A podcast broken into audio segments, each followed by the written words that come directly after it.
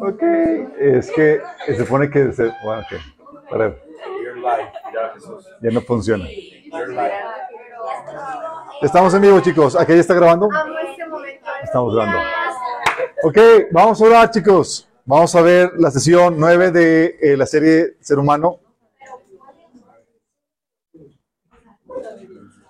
Oigan, ¿qué tal la guerra espiritual, chicos? ¿Cómo han estado? Estuvo intensa, ¿no? Estos últimos dos días. Oigan, algunos me han dicho, oigan, ¿por qué yo antes iba a otra iglesia y no había guerra espiritual? Todo estaba tranquilo. Llegué a Minas y me empezaron a tupir. Está curioso, ¿verdad? Ay, no, sí. No, Porque las otras iglesias como que nomás no, ¿qué onda? Bueno, déjame explicarte por qué, chicos. ¿Quién sabe por qué?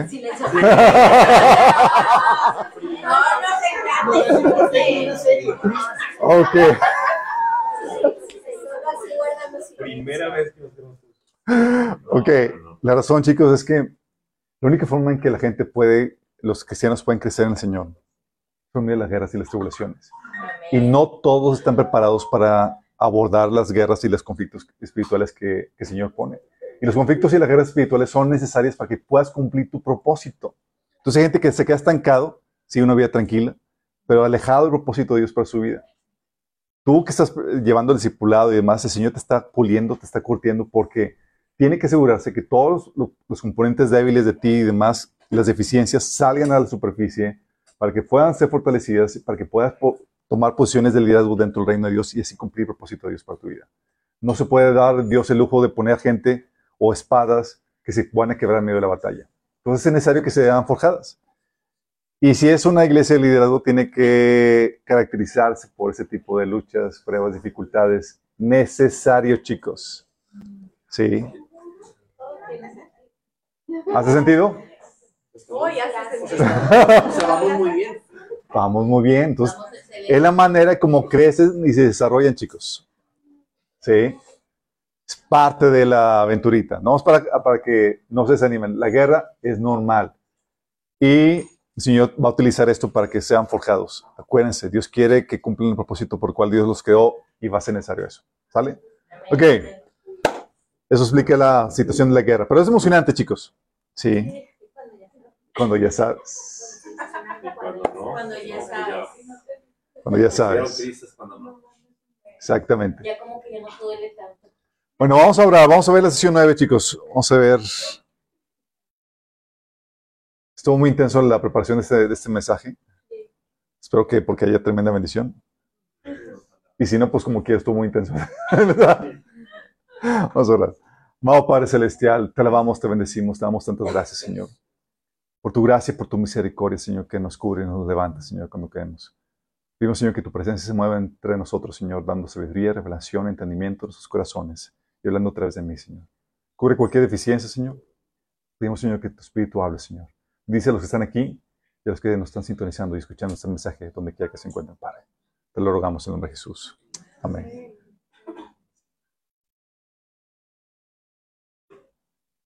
¿Todo bien, chicos? No podemos. Se sale de Instagram. ¿Se sale de Instagram?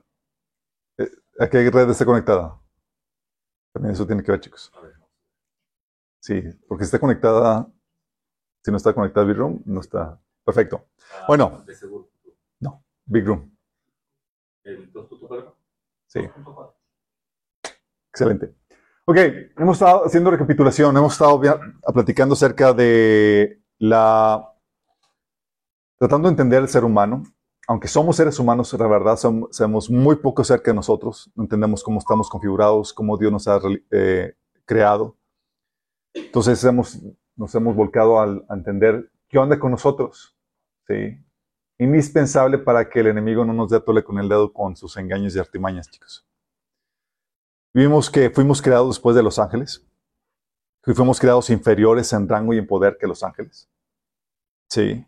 También platicamos que fuimos creados con un espíritu igual que los ángeles, igual que Dios. Somos personas, seres que tenemos un espíritu, pero a diferencia de los demás seres espirituales, tenemos un cuerpo físico. Porque fuimos diseñados para vivir en el mundo físico, chicos. No vamos a vivir en el cielo para siempre. Sí. Si vieran cuánto, que ese, ese paradigma para muchos cristianos esto les choquea, sí, la mayoría. ¿Cómo no estar en el cielo para siempre? No. ¿Hemos quedado con el cuerpo físico? ¿Mande? Cantando. o que vamos a estar cantando con la arpita. Eternamente. Oye, pues con, con, ese paradigma, ni quién se animaba, chicos, en serio. Sí. Fuimos a con el cuerpo físico en dos presentaciones, hombre y mujer. Dos chicos, sí.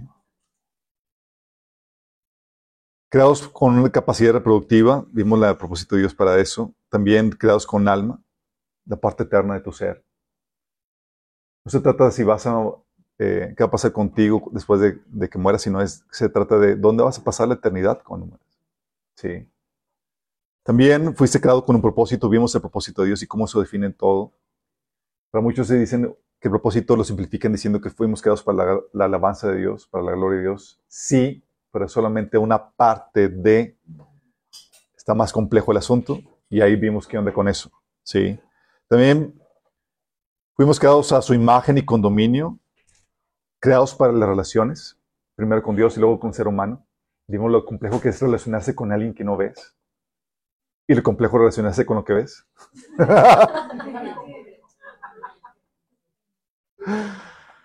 fuimos creados para el trabajo, fuimos creados para la perfección. Eso fue lo que vimos la vez pasada. Y ahí vimos, lo, la que vimos la vez pasada, chicos, nos ayuda a entender por qué el hombre es un idealista y busca y anhela ese ideal, chicos. Inevitablemente. Somos idealistas. Y eh, vimos que en este mundo caído no hay perfección. Podemos encontrar la perfección en este mundo caído solamente en los propósitos de Dios, que utiliza, redime este estado caído para cumplir sus gloriosos propósitos en, nosotros y, en, y este, en, la tierra. Pero estamos, tenemos que resignarnos a la imperfección. Pero el hecho de que la perfección no se logre ahora no es una excusa para la mediocridad, chicos. Quiero que aclararles. Sí. Al contrario, es nuestra responsabilidad como cristianos el crear escenarios los más cercanos a la perfección del cielo. Lo más cercano, dije, no igual. ¿Sí? Lo más cercano a la perfección del cielo. Y por ello nos esmeramos en ser excelentes en todo lo que hacemos. Y buscamos dis disminuir lo posible, en la medida de lo posible, la entropía. ¿Saben qué es la entropía?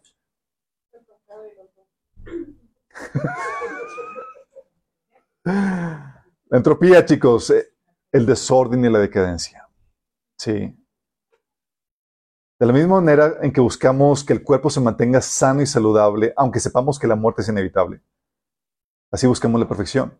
No es como que dejamos que el cuerpo se muera, solo porque a final de cuentas se va a morir, sino que optimizamos y alargamos la vida del cuerpo. Lo mismo pasa ahora. No el hecho de que, oye, estamos, no va a ser imperfecto, vamos a darle a que se descompongan las cosas aún más. Tenemos que buscar esa excelencia y esa gloria que se respira en el cielo. Lo que vamos a ver hoy, chicos, es que fuimos creados para la obediencia. Y esto es algo muy, muy importante que te va a ayudar a entender muchas cosas acerca del ser humano. Si la sesión pasada te ayudó a entender por qué el ser humano es idealista y compra los, las ideologías que te venden una utopía, esta, eh, lo, que lo que vamos a ver ahora te va, a ayudar a entender qué onda con la conciencia y qué onda con lo inevitable del orden moral del ser humano. Sí. Voy a explicarte qué onda con esto. Al inicio Dios quería tener una relación con el ser humano basada en el amor mutuo. Sí. Sabemos que para eso Dios creó al ser humano a su imagen y semejanza. Pero también era necesario que lo creara con diferentes aspectos, chicos. Sí.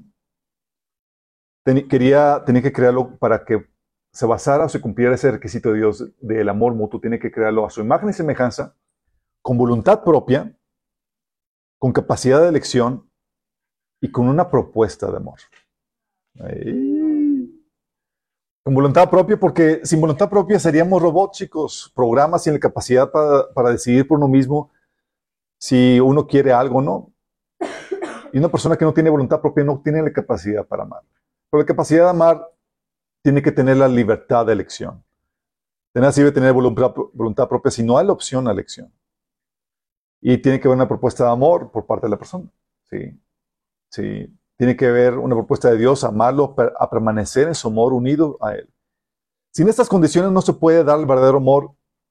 Y esas condiciones las vemos desde Génesis, chicos. Vemos que Dios creó a su imagen y semejanza, el varón y hembra los creó.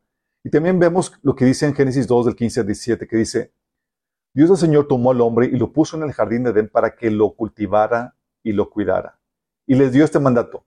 Puedes comer de todos los árboles del jardín, pero del árbol del conocimiento, del bien y del mal, no deberás comer. El día que de él comas, ciertamente morirás. Fíjate lo que está diciendo. Dice, el día que de él comas. Aquí te está enseñando que el hombre tenía la voluntad propia como para, eh, la voluntad propia para, o la capacidad para elegir entre hacer o no la voluntad de Dios. Le está dando, está considerando Dios la posibilidad de que pudiera comer. Sí. Y al Dios plantar al árbol del conocimiento del bien y del mal, es Dios dándole la, opción, dándole la oportunidad de elección al ser humano. Sí. Fíjate, le está dando la voluntad propia y está dándole la voluntad o la capacidad de elección. Por eso la importancia del árbol del conocimiento del bien y del mal. Uno se preguntaba, oye, Señor, si sabías que estaba ahí, ¿por qué, ¿por qué lo pusiste? Y lo hubieras cortado. Lo primero que hubiera hecho, córtame el árbol del conocimiento del bien y del mal. Desastre. Pero no, porque era el árbol del conocimiento del bien y del mal, era la oportunidad del hombre para tener la opción, la capacidad de elegir, sí, que Dios le estaba dando. Por eso era necesario.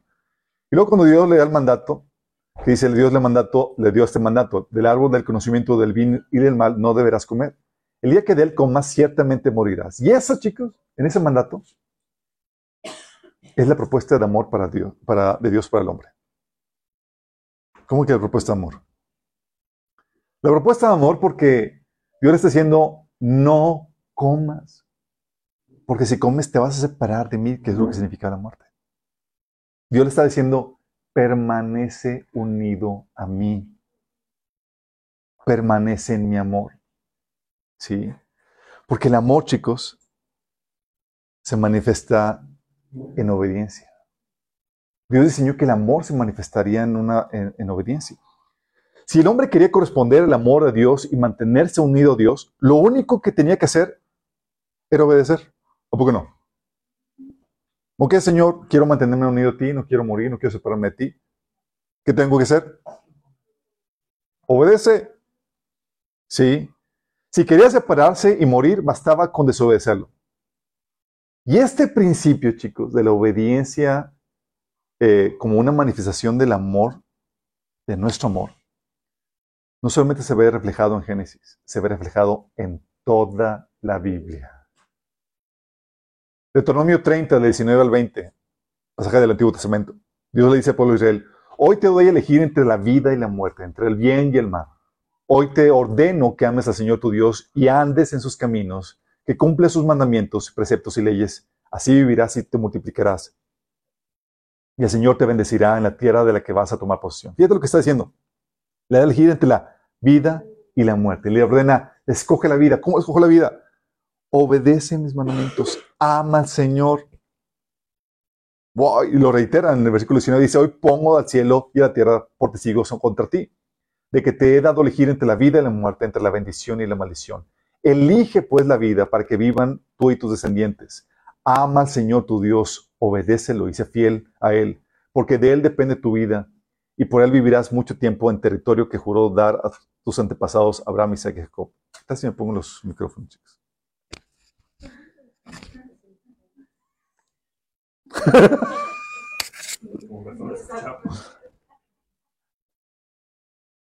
Tú lo ves en el Antiguo Testamento, pero también lo ves en Juan 10, 15, 10, cuando dice Jesús, si obedecen mis mandamientos, permanecerán en mi amor. Así como yo he obedecido los mandamientos de mi Padre y permanezco en su amor. ¿Qué eso no? Entonces, para permanecer en el amor de Dios hay que obedecer los mandamientos. Entonces, Romanos 8, donde dice que nada nos separará del amor de Cristo, solo tú mismo, si estás dispuesto a separarte o si, si cambias tu actitud de querer someterte a Dios a una rebeldía. Nadie te puede separar, sino solo tú. Dice, entonces, por eso, chicos, somos más que vencedores cuando, nos, cuando permanecemos en el amor de Dios, cuando permanecemos obedeciendo. Dice Juan 14, 15, si ustedes me aman, obedecerán mis mandamientos. Desde Génesis, Antiguo Testamento, Nuevo Testamento. Dice Juan 14, 21, ¿quién es el que me ama? Y los discípulos levantando la mano, yo, yo, Señor, yo. Dice, el que hace suyo mis mandamientos y los obedece. El que ama a mi Padre, el que me ama, mi Padre lo amará, y yo también lo amaré y me manifestaré a él. Primera Juan 3:24 lo reitera el apóstol Juan, dice, los que obedecen los mandamientos de Dios permanecen en comunión con Él, y Él permanece en comunión con ellos. ¿Te acuerdas qué pasaba en Génesis? Si no obedecías mandato, ¿se cortaba qué? La comunión con Dios. ¿Y qué se vuelve a restaurar? Dice, los que obedecen los mandamientos de Dios permanecen en comunión con Él y Él permanece en comunión con ellos. Y sabemos que Él vive en nosotros porque el Espíritu que nos dio vive en nosotros. 1 Juan 5.3 dice, en esto consiste el amor a Dios, en que obedezcamos sus mandamientos. Y eso tiene sentido, chicos, tiene sentido que sea así cuando, porque cuando amas a alguien, ¿qué haces? Buscas agradarlo, ¿o no? Buscas agradarlo, buscas complacerlo. Por eso 1 Juan 3, 22, dice, y recibiremos de Él todo lo que pidamos porque le obedecemos y hacemos las cosas que le agradan. Porque cuando amas a alguien, buscas agradarlo. Cuando quien ha estado enamorado. ¿Qué haces? ¿Buscas agradar a la persona que, que ama? ¿Cuál fue la pregunta?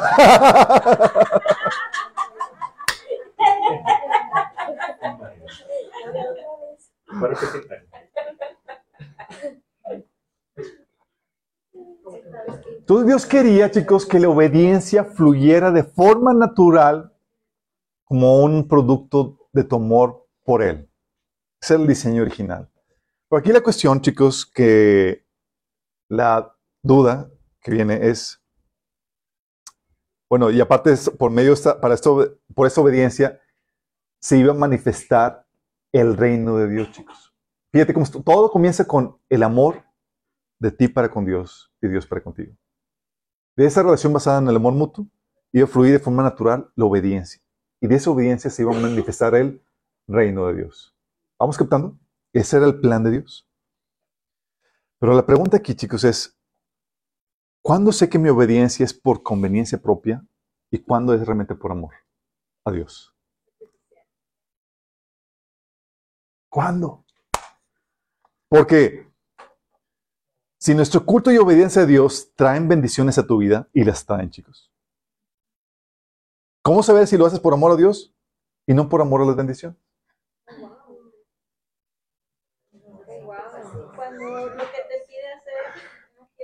Eso lo vamos a ver en la siguiente. Ah, no. Eso ya, lo habíamos visto, chicos. Ya les puse el enlace vimos ahí el mensaje de por amor a Dios o, por amor a sus bendiciones. Pero déjame aclararte esto, nada más para hacer un pequeño, eh, responder a esta pregunta dentro de, este, de esta sesión. Primero lo que debes entender es que somos seres necesitados, diseñados para satisfacerse con Dios. Somos seres necesitados, chicos. Por naturaleza, somos necesitados o interesados. Estamos en bancarrota. Somos seres egoístas en ese sentido. Sí.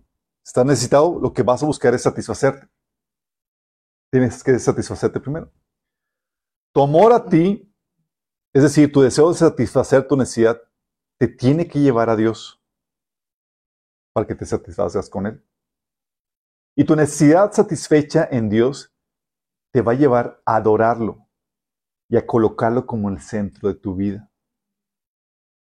¿Sí vamos entendiendo, chicos? Es porque estoy, porque tengo esta necesidad, porque tengo este egoísmo, porque es para que te busques satisfacer en Dios. Y al encontrar tu satisfacción en Dios, eso va a producir en ti adoración y lo vas a poner en el centro de tu vida. Porque convertimos en Dios aquello que nos satisface emocionalmente, chicos. Tu pareja se puede convertir en Dios. Tu trabajo se puede convertir en Dios. Entonces nuestra necesidad satisfecha en Él, en tu relación con Él, le trae gloria a Dios. Sí, porque lo pones a Él como lo primero en tu vida. En este punto Dios se convierte en tu felicidad, tu mayor recompensa, lo más importante, en el fin de tu vida, tu propósito. Por eso dice Salmo 73, 25, fuera de ti, nada deseo en la tierra. O Filipenses 3, del 8 al 9, como dice Pablo. Es más, todo lo considero pérdida por razón del incomparable valor de conocer a Cristo Jesús, mi Señor. Él lo he perdido todo y lo tengo por estiércol a fin de ganar a Cristo y encontrarme unido a Él. ¿Por qué dice eso? Porque encontró que lo único que satisface en esta vida es su oración con Dios. Cuando hacemos algo por Dios, lo hacemos en respuesta a que Él nos ha amado primero y se ha convertido en nuestra satisfacción, nuestra felicidad, chicos. ¿Vamos entendiendo? Entonces hacemos algo por Dios porque Él nos está dando primero. Una, una polémica de la esposa de Joel Austin que decía que, que, no, que, no, que adores a Dios no por Dios, sino por ti mismo, para beneficio tuyo. Cuando Victoria Austin te dice, cuando obedecemos a Dios, no lo hacemos por Él, sino por nosotros, porque Dios se deleita cuando somos felices, te está diciendo que Dios, eh, que Dios, tenerlo Él, no es nuestra felicidad, sino algo más. ¿Estás entendiendo? O sea, adora a Dios para obtener a tu felicidad que no está en Dios. Lo utiliza nada más. Te dice que Dios no es el fin, sino algo más. O sea, Dios es el medio cuando Victoria Austin te dice que haz lo bueno para ti mismo, haz lo bueno porque Dios quiere que seas feliz, te está diciendo que tu felicidad es aquello que obtienes con la obediencia a Dios, es decir, sus bendiciones, chicos. Déjame decirte, las bendiciones de Dios jamás te van a poder satisfacer. Aquí Dios no es el fin este, bajo esta premisa sino solo un medio para obtener algo que más, eh, algo más que es lo que realmente te satisfacerá. ¿Qué crees que te va a satisfacer? Aquí, no se trata, aquí pones a Dios como un medio para conseguir lo que realmente amas. Eso es idolatría. Sí, porque crees que eso que quieres obtener te va a satisfacer. Cuando lo que te va a satisfacer solamente es Dios. Entonces, cuando hablamos de que buscas a Dios por conveniencia personal, nos referimos a que no buscas a Dios como un fin en sí para satisfacerte en Él, sino por causa de las bendiciones que Él te da, porque buscas satisfacerte con ellas. Es decir, solo utilizas a Dios como un medio para obtener eso otro que quieres, que quieres obtener de Él. Para ponértelo de, forma eh, como una ejemplificación, han visto algunos memes que pasan ahí, ¿no? De que por está la, chica bien joven con el con el joven, con el se casa, se casa con un millonario ruco y decrépito. Dices, ¿por qué? en el amor no hay. Yo no veo memes. Yo no veo memes. Ah, solamente la Biblia. Sirven el café.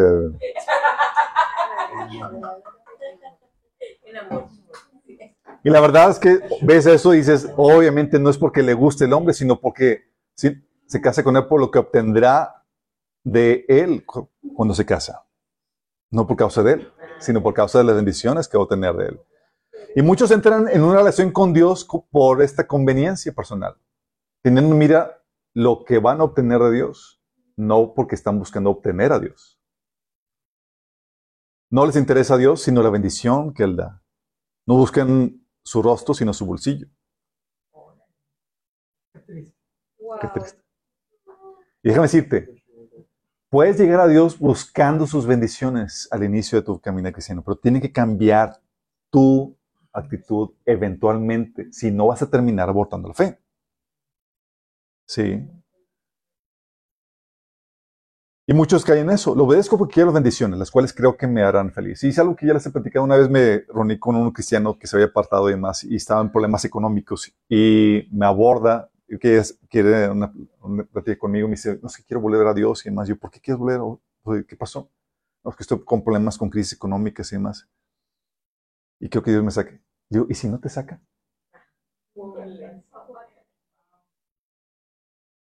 Y se queda para atrás porque no hubiera considerado eso. ¿Lo buscarías a Dios? ¿Lo amarías? Y no me contestó. Dije, ¿sabes qué?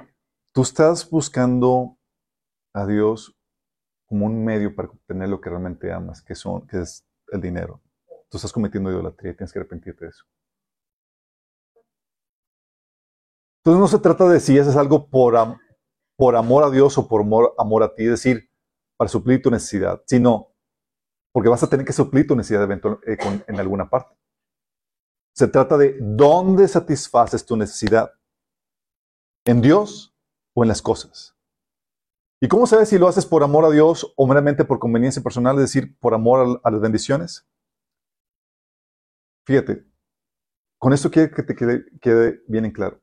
Dios, a Dios no le molesta que busques satisfacerte.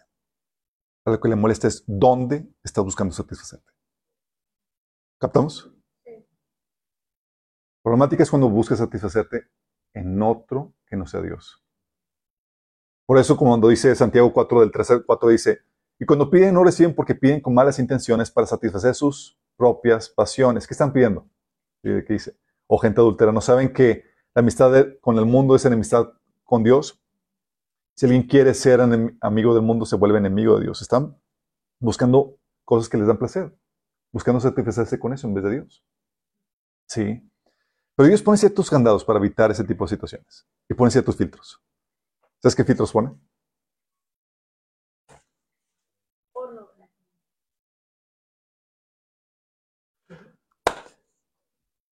Cuando se manifiesta que realmente lo amas a Dios, cuando es tu obediencia por amar a Dios, tú estás dispuesto a postergar la bendición, a relegarla o a esperarla, porque tienes a Dios. Es lo que estamos haciendo, chicos. Sí. La bendición que Dios da, la cual necesitamos para saber que Dios nos ama, porque si Dios no promete bendiciones, no sabrías que Dios te ama. ¿Estamos conscientes de eso? Requiere saber que Dios te ama. Entonces, Dios por eso dice, hey, búscame recompensas. Y no está mal que la busques. Eres una persona necesitada que necesita ser amado. Y Dios te promete eso. Pero la bendición que Dios da no es instantánea, sino que demanda espera y perseverancia. Necesitas postergar la, recompensa. Las bendiciones son principalmente para la siguiente vida, por si acaso no te habías dado cuenta de eso. por eso dice Pablo en 1 Corintios 15, 19, si la esperanza que tenemos en Cristo fuera solo para esta vida, seríamos los más desdichados de todos los mortales. ¿Por qué? Porque estamos desgastando y pagando el precio para lo que viene, chicos. Estamos postergando la recompensa. Sino como diría Pablo en ese mismo capítulo, comamos y bebamos que mañana moriremos. Sí, pues ya, si eso es todo lo que hay, disfrutamos ahorita. Hebreos 11:39 también te dice que debido a su fe, todas estas personas gozaron de una buena reputación, aunque ninguno recibió todo lo que Dios le había prometido. ¿Recibieron prometido? No. ¿Hasta cuándo? Hasta el milenio lo van a recibir, chicos. Estaba postergando la recompensa. Y es que en el tiempo presente se nos esperan dificultades y sufrimientos. De hecho, una de las formas en que los apóstoles animaban a los, cristianos era con esta palabra. Hechos 14, 22 dice que confirmaban los ánimos de los discípulos, exhortándoles a que permanecieran en la fe y diciéndoles, es necesario que a través de muchas tribulaciones entremos en el reino de Dios. es necesario que a través de qué? De muchas tribulaciones. Mira. Y 2 Timoteo 3, 12 te dice que todos los que quieran vivir piadosamente en Cristo padecerán persecución. Filipenses 2, 1, 29 dice que a ustedes se les dio no solo el privilegio de confiar en Cristo, sino también el privilegio de sufrir por Él. Tómala. Sí. Uh, de hecho, en 1 Tesalonicenses 3, del 12 a 4, cuando Pablo estaba, había compartido la iglesia de Tesalonicenses, estaba preocupado porque luego llegó el sufrimiento.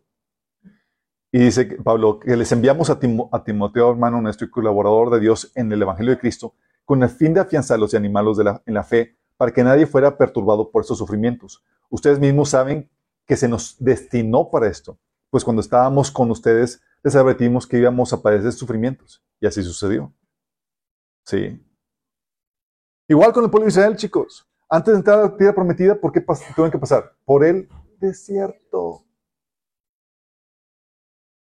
¿No nos bendice entonces Dios ahora? Sí, pero las incipientes bendiciones que tiene para nosotros en esta vida toma tiempo y un trato.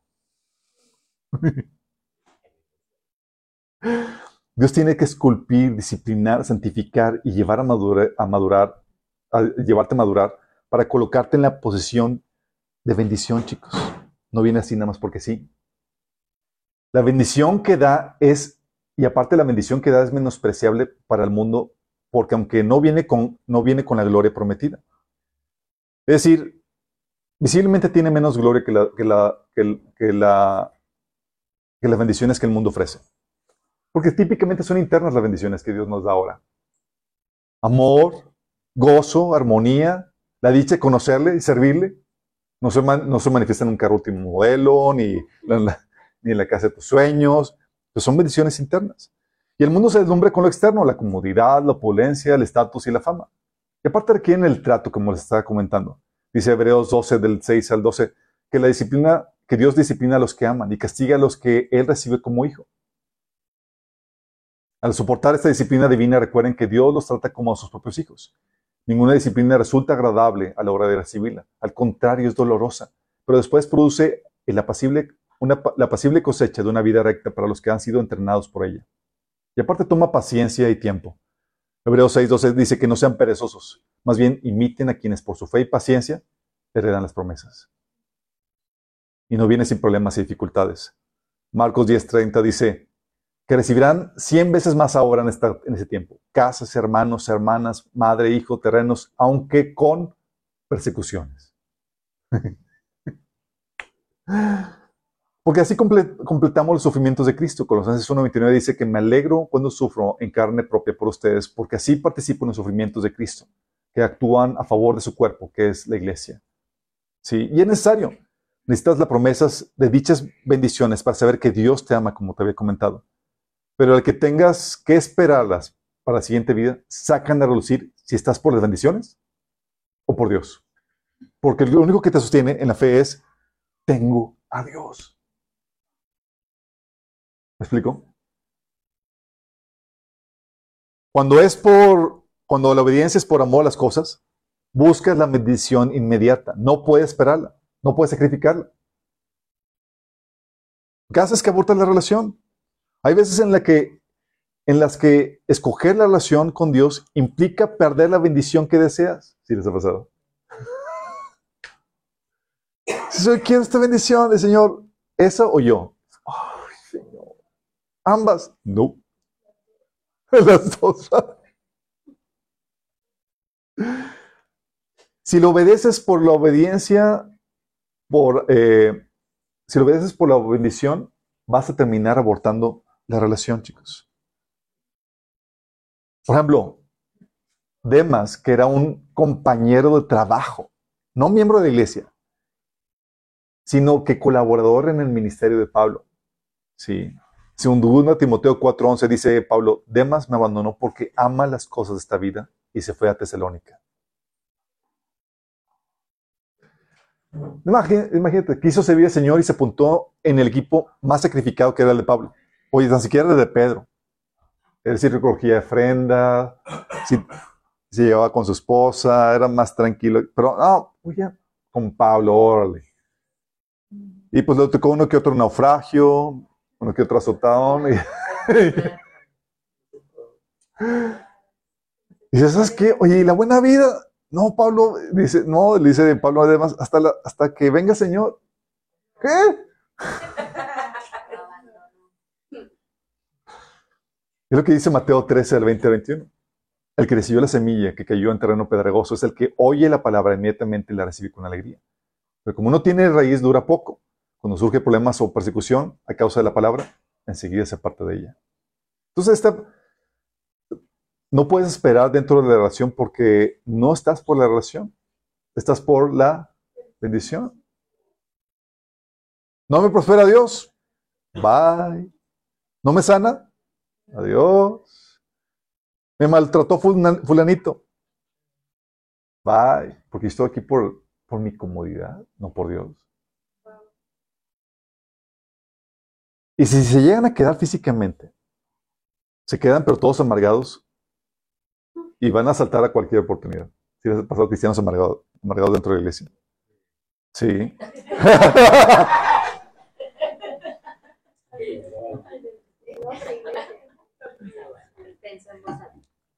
1 Corintios 10, del 9 al 10 dice, tampoco pongamos a prueba al Señor como lo hicieron algunos que murieron víctimas de las serpientes. Ni murmuren contra Dios. Eso murmurar contra Dios es quejarse contra Dios, chicos. Ni murmuren contra Dios como lo hicieron algunos y sucumbieron a manos del ángel destructor. Porque muchos se quedan resentidos porque no les dio lo que realmente esperaban o porque les quitó lo que realmente amaban. Y te resientes porque no te dio la novia o el novio, porque tu servicio a Dios no va acompañado de la gloria y el esplendor que esperabas, o porque no tienes hijos, o porque el, carro que tanto querías no, no, llegó, o porque no te, no te pusieron en la posición de prominencia que querías. Y para muchos terminan con que no funciona el cristianismo. Cuando lo que no funcionó, no funciona el cristianismo, chicos, cuando te entras a él con una promesa equivocada. Y muchos venden el evangelio con la promesa de que si aceptas a Jesús te va a dar todo lo que tu corazón desea. Tu corazón no arrepentido. Y no se te enseña del concepto de las concupiscencias, que hay un montón de malos deseos en tu corazón que tienen que ser reformados. Entonces, cuando ven, entran con el Señor con esa falsa promesa y ven que el Señor no cumple, ¿qué pasa? Se resienten. Sí. Conocen a Andy, algunos de Facebook, ya sabía que. Porque hablo de él, porque a él le vendieron el Evangelio de la Prosperidad. Y lo ves sumamente amargado, porque el Dios que él amaba no le cumplió lo que él esperaba. Sí. Muchos se quedan físicamente, pero son infieles, chicos. Sí, ah, sí, soy aquí, soy como cristiano, pero realmente trabajo para otras cosas que realmente amo. Mateo 13, 22.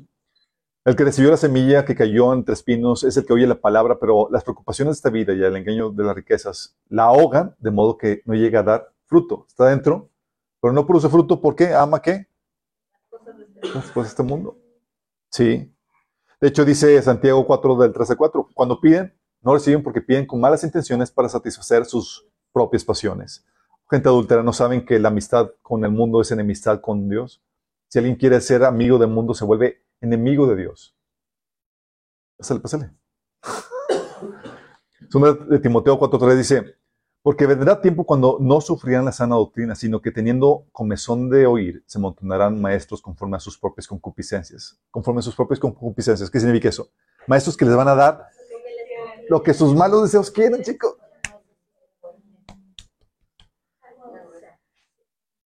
Y tienes el caso de la iglesia de la Odisea. Que si soy rico, me he enriquecido, no me hace falta nada. Y el Señor, pronto te cuenta que eres un infeliz, miserable, pobre, ciego y desnudo. Y luego todavía le dice, te voy a vomitar. Sí. Porque sacrificas la relación porque realmente quieres. Sí. Porque terminas desobedeciendo por la oportunidad de prosperidad, de prosperar o de obtener lo que quieres a costa de, tu obediencia a Dios. Se te va a poner la balanza, oye, obedezco a Dios y sacrifico esto, y como realmente amas esto, vas a sacrificar tu obediencia a Dios, tu amor a Dios. ¿Sí? Y se factura con tu, tu relación con Dios, se factura con tu desobediencia. Se factura con tu desinterés por Él. ¿Qué eso no? Entonces, con eso tienes que entender, Dios espera obediencia, sí, pero por amor a Él, no por amor a sus bendiciones. La obediencia a Dios sí va a traer bendiciones, pero quiere que la obediencia esté basada en ese amor mutuo donde es por Él, porque lo quieres a Él, por encima de cualquier otra cosa. ¿Vamos? De esa obediencia, chicos, se manifiesta el reino de Dios. De ese amor que produce esta obediencia se manifiesta el, el reino de Dios. Y es que este amor era un prerequisito, esta obediencia basada en el amor mutuo era un prerequisito para cumplir la meta de Dios, que es establecer el reino de los cielos en la tierra a través del hombre. Sin este requisito no se podría establecer, chicos. Por eso era tan crucial. El corazón del Evangelio, el corazón del reino está basado en el amor mutuo entre Dios y el hombre. Dios quiere gobernar a través del hombre en y a través del hombre. Pero no quiere que sea una imposición forzada, sino voluntaria por amor. Sí, que si no me va a ir mal. No. Dios quiere que sea voluntaria. Y el reino de Dios en la tierra se establecería a través del hombre, un ser físico, sometido a un ser espiritual, chicos. Es la intención de Dios. Este reino, chicos, que Dios le dio al ser humano es absoluto, es decir, sobre todo a este cuerpo de humanos. Es decir, es absoluto en cuestión de que Dios le dio autoridad al ser humano representado en toda la humanidad. Pero el reino de Dios es limitado en lo individual. Como humanos reinamos sobre todo, como colectividad. Como individuos, a ti toca una partecita. ¿Vamos? Es lo que enseña 1 Corintios 2, del 14 al 21, donde habla de que el cuerpo de Cristo no es uno, sino son muchos. ¿Y reinar sobre qué? Es algo que ya hemos platicado. ¿Reinar sobre qué? sobre la creación de Dios, lo que hay, lo que Él hizo, sus potenciales, lo que se puede desarrollar con ello, como hemos platicado en sesiones anteriores. Desarrollar el arte, la escritura, la política, los deportes, etcétera, etcétera. Porque la forma en la que se debe, la forma en que se debe usar cada elemento y recurso de esta nueva creación requiere una normativa, una ley que se tiene que establecer, chicos. ¿Cómo se tiene que hacer eso? ¿Cómo se, cuál es la forma para ejercer la autoridad? ¿Cómo se debe utilizar el tiempo que Dios nos ha dado, el cuerpo, las habilidades, la mente, la vista, todos los recursos naturales, los animales, las herramientas, todo lo que desarrolláramos, muebles, casas, herramientas, edificios, requieren una normativa. Sí. Necesitas saber cómo hacerlo. ¿Bajo qué principios? La forma en que se debe hacer o regular cada actividad. La agricultura, la arquitectura, la carpintería, el gobierno, el matrimonio, deportes, crianzas, y sabes que todo eso requieren principios y normas que Dios estableció. La forma en que se debe organizar cada cosa. El tiempo y el lugar, sin sus límites, en los que debe colocarse cada recurso, cada actividad. Cuándo puedes y cuándo no puedes hacer algo. La actividad sexual, ¿dónde va? No va en la vida pública, va en la vida privada. ¿Cuándo? ¿Y en qué contexto? Con, dentro del matrimonio. ¿Dónde se tiene que colocar cada cosa? Implica normativa, chicos. Y Dios quería gobernar a través de ti, ordenando su creación de acuerdo a su normativa. La dirección que deben de tomar las cosas. Dios quiere que tomar la dirección de un desarrollo armonioso. Como dice la Biblia, fructificad y multiplicados como lo pondrían los que estudian la teoría de los sistemas que vimos en, Logos, que es el desarrollo, la diferenciación, complejidad creciente y la unidad diversificada. No te explico detalle qué onda con eso, pero te remito al taller de Logos. sí. Porque el fin final de todo esto es el beneficio del ser humano y la gloria de Dios como su fin máximo. Entonces la agenda era establecer el reino de Dios en la tierra. Sí. Poner una colonia del cielo en la tierra, chicos. Sí. Bajo la administración de su representante oficial. ¿Quién era su representante oficial? Nosotros, el ser humano, chicos. Aquí en la tierra. Pero muchos creen que el plan de Dios cambió. Y que su plan es la retirada ahora. Chicos, el hombre pecó, vámonos de aquí todos vamos al cielo. Y piensen que el plan es mudarnos al cielo. Cuando el plan de Dios, el plan de redención no es otra cosa más que el plan para restaurar el reino de Dios en la tierra. Por eso vemos el cumplimiento de ese plan en el desenlace final de Apocalipsis, cuando con gritos de victoria se declara en Apocalipsis 11:15, el reino del mundo ha pasado a ser de nuestro Señor y de su Cristo, y Él reinará por los siglos de los siglos. Y cuando habla de que ha pasado de ser de, del Señor y de su Cristo, está que la Biblia te enseña que Cristo no es uno, sino que somos, un cuerpo de creyentes. Y la frase de, ¿qué onda con eso de que mi reino no es de este mundo? ¿La han escuchado? ¿Viene en la Biblia? Juan 18:36 dice, Jesús respondió, mi reino no es de este mundo. Si mi reino fuera de este mundo, mis servidores pelearían para que yo no fuera entregado a los judíos, pero mi reino no es de aquí. Pero se nos olvida Mateo 6:10 que dice, venga tu reino. Que se cumpla tu voluntad en la tierra como se cumple en el cielo. Mira, la Biblia marca una extensión de la palabra mundo, chicos. Por un lado, mundo se refiere a la creación de Dios, que es cuando se refiere a la Biblia en el versículo Juan 3.16, que dice, de tal manera amó Dios al mundo. Está hablando de la creación de Dios. Y la otra es el sistema de creencias, prácticas y valores que se contraponen a las de Dios. Es donde dice 1 Juan 3.15, no amen al mundo ni nada de lo que hay en él. Por un lado ves que a Dios ama al mundo y por otro lado dice que no ames al mundo. Entonces, ¿qué onda con eso? Porque una es la creación de Dios, que se tiene que redimir, y la otra es el sistema de creencias, prácticas y valores que se contraponen a las de Dios. ¿Vamos? Y es que uno tienes que entender que Dios es el creador de todo. Y por lo mismo es el gobernador de todo. Si algo existe, Dios lo creó. Juan 1.3, Colosenses 1, 16 al 17, dice que nada de lo que ha sido, de lo que existe, fue hecho sin Él. Y si Dios lo creó, lo creó con un propósito. Proverbios 16, 4 dice que todo lo hace con un propósito. Y si lo creó con un propósito, hay una normativa para que cumpla dicho propósito. Es decir, todo está normado. Todo, absolutamente todo. Dice Salmo 103, 19, el Señor ha hecho los eh, el Señor ha hecho de los cielos su trono. Desde ahí gobierna todo. Por eso tienes que entender esto, chicos, y es muy importante. Nosotros no establecemos ninguna normativa. Nosotros simplemente estamos puestos para descubrir la normativa y obedecerla. Nosotros solamente descubrimos la normativa y la implementamos. Fuimos creados para la obediencia. No es tal cosa como este asunto secular. Del, esto es del mundo, del hombre, en donde Dios no tiene nada que ver.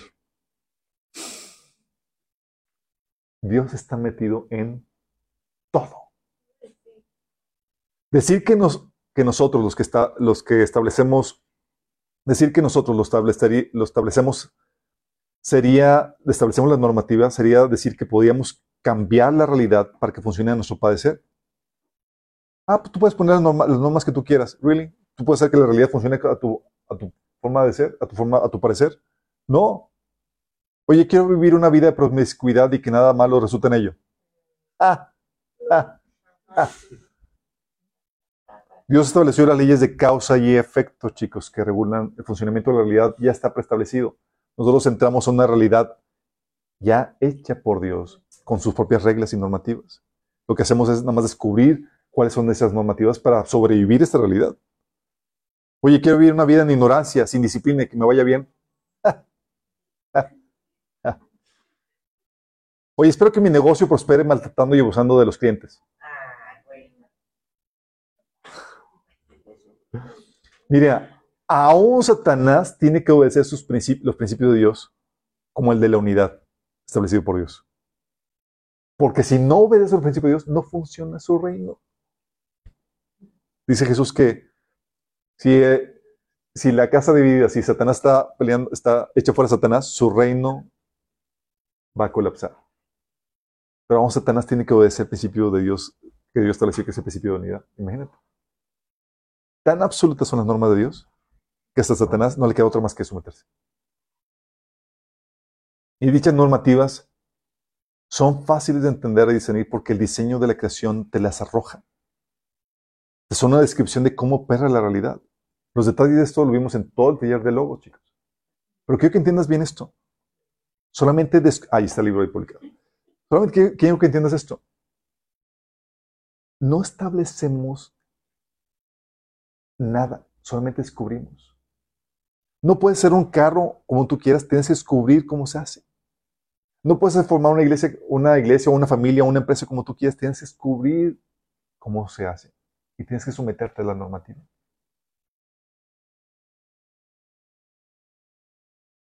¿Estás entendiendo cómo tu obediencia es total? Por eso, y eso lo reflejas cada vez que preguntas, oye, ¿cómo lo hiciste? Cuando alguien logra hacer algo, ¿cómo lo hiciste? Ese ¿cómo lo hiciste? Dame la normativa. Dime qué, qué cosas tengo que hacer para, que para llegar a hacer eso. Porque somos diseñados para la obediencia. Qué heavy, ¿verdad?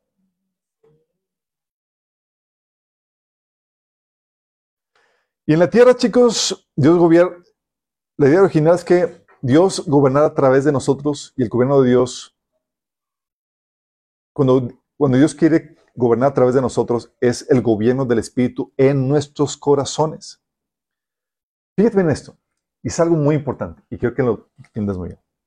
Antes de la caída, Adán solamente tenía un solo mandamiento, y era una dieta.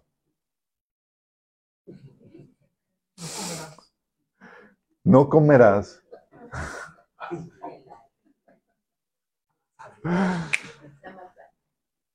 Sí.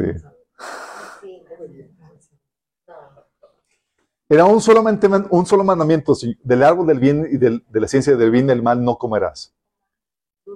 Un solo mandamiento. Y sin embargo, Adán, chicos, no golpeaba a su esposa antes de la caída, ni abusaba de los animales, ni caía en glotonería, chicos. ¿Qué onda? ¿Cómo le hacía? ¿Cómo sabía que era lo correcto? ¿Cómo no? ¿Cómo? ¿No había reglas antes, chicos? Sí se había. Pero el Espíritu de Dios en el hombre le mostraba la normativa de forma natural, chicos. Dice la Biblia que en 2 de Corintios 6 dice es que somos diseñados para ser el templo del Espíritu Santo. Lo que hacía es que el Espíritu le infundía el amor y el sentido común, le podéis llamar intuición, instinto, discernimiento, conciencia, para que de forma natural supiera lo que debe hacer y hiciera lo correcto. ¿Me explicó? Es lo que dice la Biblia en Hebreos 10, 16, que dice, pondré mis leyes en sus corazones y en sus mentes les escribiré. Ese era el diseño original, chicos. El Espíritu te revelaba la normativa. Ah, ¿Cómo debo tratar? O sea, Dios no le dio manual a Adán. ok, te traigo a Eva y aquí viene el librote. El taller de matrimonio, manicomio. Sí. Los hombres son de Marte las mujeres son de Venus.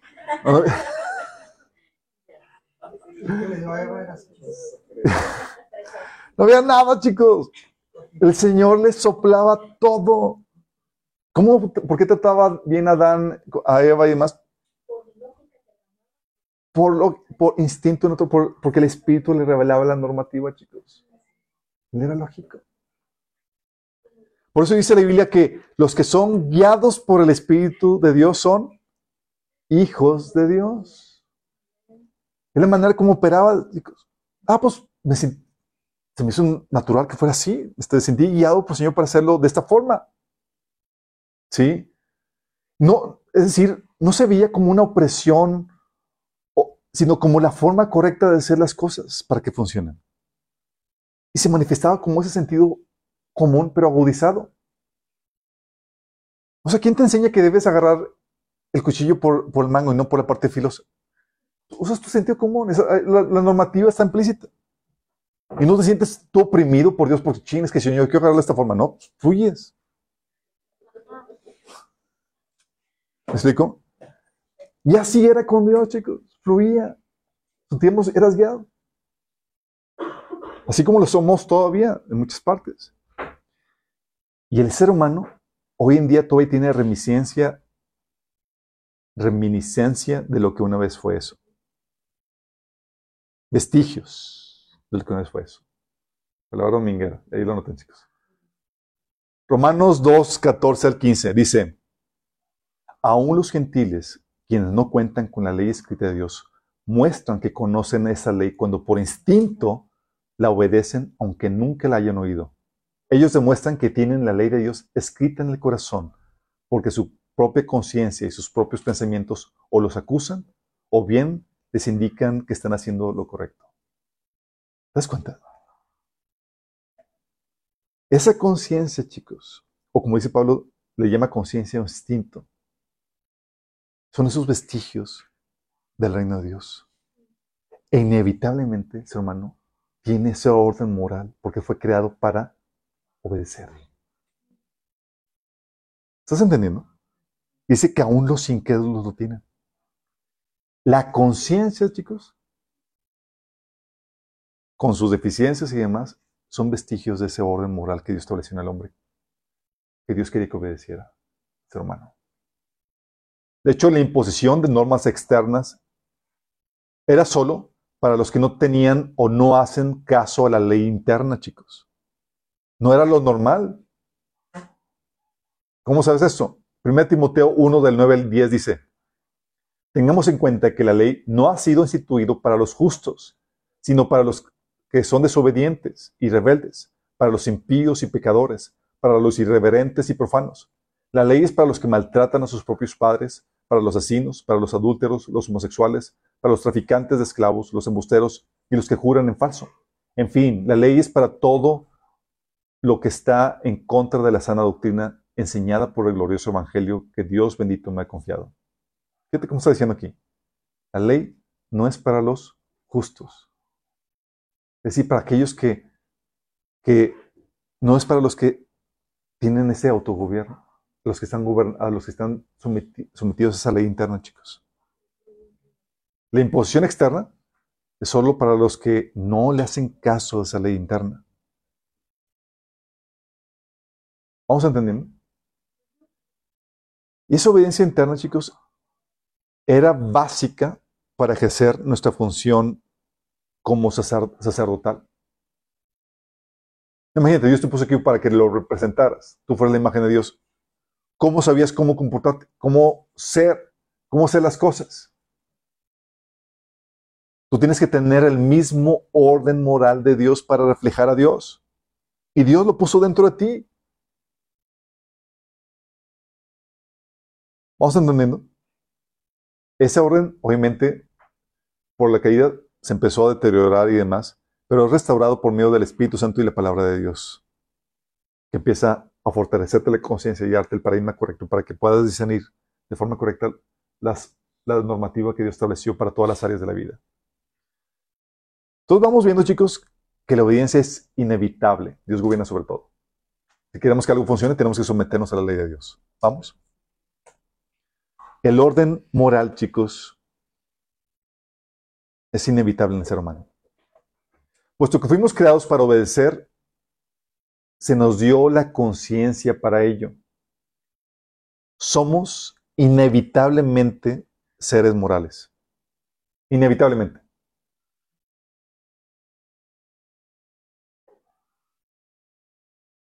Este orden moral para que fuimos diseñados someternos fue plasmado en nuestros corazones y se manifiesta primero en nuestra conciencia, como habíamos platicado en Romanos 2 del 14 al 15. ¿Sí? Esta conciencia es la, son los vestigios de ese reino, la reminiscencia del reino de Dios. La moral divina, chicos, la moral divina no dejaba de, ejercer influencia sobre el ser humano, sino que quedó plasmado en dentro de su hermano aún después de la caída. El hombre cayó no se hizo completamente demoníaco y completamente malo, chicos, sino que tenía eh, la moral divina estaba todavía operando dentro de él.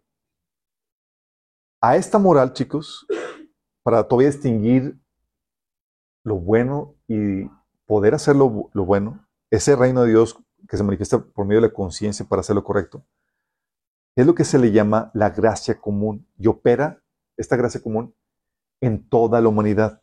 Es lo que impide que, las, que la humanidad se vuelva completamente satanizada. ¿Me explico? Oye, ¿por qué los incrédulos hacen todavía lo bueno? ¿Por qué todavía tienen conciencia para hacer lo correcto? Por esta gracia común que se manifiesta en la conciencia. Vestigios del orden normativo de Dios, del cual el hombre cayó. Todavía siguen hasta nuestros días. Por eso todos los seres humanos, chicos, tienen conciencia y todos los seres humanos la han violado. Todos acarreamos con la culpa. Por eso, a las personas que son ateas, puedes apelarles a una ley moral ya que han violado su propia conciencia. Y es inevitable, ¿sí? Y eso, de hecho, una prueba de que Dios existe. Hay un orden moral establecido por Dios y es inevitable. Oye, ¿por qué la gente inevitablemente tiene que distinguir entre lo bueno y lo malo? ¿Por qué se siente culpable y viola su conciencia? ¿Y de dónde viene esa orden moral?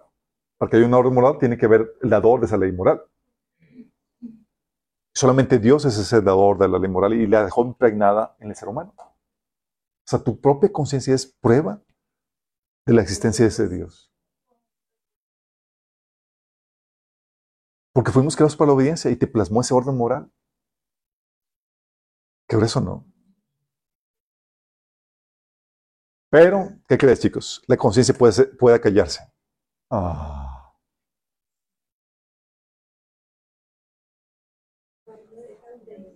Cauterizarse. La Biblia habla de cauterizarse, de callarse. Fíjate lo que dice en Romanos 1 del 20 al 21. Dice, porque desde la creación del mundo, las cualidades invisibles de Dios, es decir, su eterno poder y su naturaleza divina, se perciben claramente a través de lo que Él creó, de modo que no tienen excusa. O sea, por primera ocasión, hay una, hay una evidencia que Dios existe. dice, a pesar de haber, de haber conocido a Dios, no lo glorificaron como Dios ni le dieron gracias. O sea, la creación te demuestra que existe Dios y te, te saca a relucir el orden moral de que debes de darle gracias y rendirle culto. Dice, a pesar de haber conocido a Dios, no le, no le glorificaron como Dios ni le dieron gracias, sino que se extraviaron en sus inútiles razonamientos y se les oscureció su insensato corazón. Es decir, no siguieron sus conciencias y se les empezó a oscurecer. Lo que la Biblia habla de, se le acallaron sus conciencias. Y luego menciona que pasó, que pasó de, de ahí, no obedecieron su conciencia y se entregaron a hacer cosas terribles, porque tomaron, no consideraron tomar en cuenta a Dios en sus vidas. ¿Se puede acallar la conciencia? Se puede acallar. La Biblia habla acerca de eso. Y también se puede distorsionar. Isaías 5:20. Hay de los que llaman a lo malo bueno y a lo bueno malo y que tienen las tinieblas por luz y la luz por tinieblas, que tienen lo amargo por dulce y lo dulce por amargo. ¿Qué pasó aquí, chicos? ¿Por qué hacen eso? Se cambió el orden moral, se distorsionó. O sea, se puede callar y se puede distorsionar. Pero no te puedes hacer del orden moral.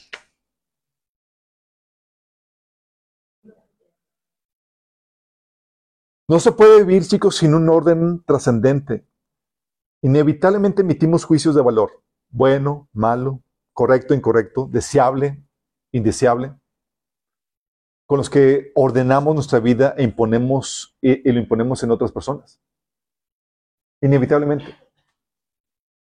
Cuando lo imponemos en otras personas, estamos argumentando que ese orden moral de lo bueno, lo malo, lo correcto, lo incorrecto, lo deseable de lo no deseable, es trascendente. Es decir, no solamente aplica para mí, sino que es un orden que debe aplicar para todos. Me trasciende. Cuando decimos que, por ejemplo, está mal que juzgues a otros, o está mal que impongas a otros tus reglas, estamos en ese momento, en ese mismo momento, o en ese mismo acto, imponiendo nuestra moral sobre esa persona. Estamos diciendo, está mal eso que estás haciendo. Y nos estamos autocontradiciendo. Y si decimos, no hay ley, imponemos la prohibición de hacer reglas y establecemos, establecemos un orden anárquico. Es decir, no te escapas de la normativa, chicos. Vas a implementar una. Una que produzca, produce un orden anárquico o una que produzca realmente un orden. Y con la caída, chicos, nos sometimos a otra ley. Establecimos nuestra propia moral y, impusimos, y la impusimos en otros. Solo la ley de Dios es la que trae libertad y verdadera justicia. Las leyes del hombre solamente traen opresión y justicia. Pero fíjate, establecemos una orden moral, sea por autoría propia o sea de Dios. Pero no podemos dejar de someternos a alguna normativa. Fíjate lo que dice Romanos 6, del 16 al 18. Dice Pablo, ¿no se dan cuenta de que uno se convierte en esclavo de todo lo que decide obedecer? Uno puede ser esclavo del pecado, lo cual lleva a la muerte, o puedes decidir obedecer a Dios, lo cual lleva a una vida recta. Te da dos opciones. ¿Cuáles? Ser esclavo del pecado, que lleva muerte, o esclavo de Dios, que lleva justicia. O sea, inevitablemente tienes que someterte a algo. Qué fuerte, ¿verdad? Y como el enemigo nos vende que sí puede ser libre. No, no, no. Lo único que hace es que te sometes a su normativa. Y dice, versículo 17, antes ustedes eran esclavos del, pecado, pero gracias a Dios ahora obedecen de todo corazón la enseñanza que les hemos dado. Ahora son libres de la esclavitud del pecado y se han hecho esclavos de la vida recta. ¿O esclavo del pecado o esclavo de justicia? No hay de dos. No hay de otra, perdón. Y el ideal, chicos, todo no puedes deshacerte de ella. El orden moral es inevitable. ¿Te acuerdas que habíamos platicado en la sesión pasada que el hombre está diseñado para concebir y desear y esperar un, ideal? ¿Se acuerdan? Inevitablemente, no podemos, no podemos deshacernos de un ideal. Fuimos creados para la perfección y vamos a, a concebir dicha perfección, cualquiera que ésta sea, en nuestra mente y vamos a buscar esa perfección. Con la falsa promesa muchas veces de que vamos a ser felices en esa perfección. Bueno, el ideal de seguir, chicos, inevitablemente nos arroja un orden moral. Inevitablemente. Eso lo vimos en Logos, la normativa adherida al propósito. Por ejemplo, las órdenes de Dios, de tus padres, maestros, dan o apuntan a un propósito. ¿Por qué, por qué le prohibió Dios a Adán que comiera el fruto del conocimiento de, del bien y del mal? Para que viviera. Propósito de ser, vive. Entonces obedece esto. Las metas que te propones, por ejemplo, despliegan una, normativa a seguir. Si tu meta o propósito es bajar de peso, ya sabes lo que tienes que hacer. Sale a reducir la normativa, ¿por qué no? ¿Cómo que normativa? No comas pan. no. Sí. Vas a seguir una normativa diferente a que si tu meta es ganar peso. ¿Estamos conscientes? Oye, mi meta es ganar peso. Estoy muy flequito. Vas a seguir otra normativa. ¿Por qué? Porque el propósito va a desplegarte una normativa. ¿Y qué crees? Todos tienen un ideal de cómo deben hacer, de cómo deben ser las cosas y buscamos ese ideal. Entonces, ¿qué estamos haciendo? Nos vamos a someter a la normativa que nos arroje ese ideal para conseguir ese ideal. ¿Estás entendiendo, chicos? Lo inevitable. Está moral. El ideal comunista es la eliminación de clases sociales. Y van a someterse a toda la normativa que se requiere para lograr eso. El ideal feminista es la eliminación de diferencias de género. Y van a, implementar todas las normativas necesarias para conseguir eso. El ideal de la Agenda 2030, que es eliminar la pobreza, las diferencias de clase, las diferencias de género y las emisiones de gas con efecto invernadero, que nos va a dar en el traste a todos. Quieren implementar todas las normativas necesarias para eso. ¿Sí? Aún en el mundo, Satanás te vende un ideal personal, chicos.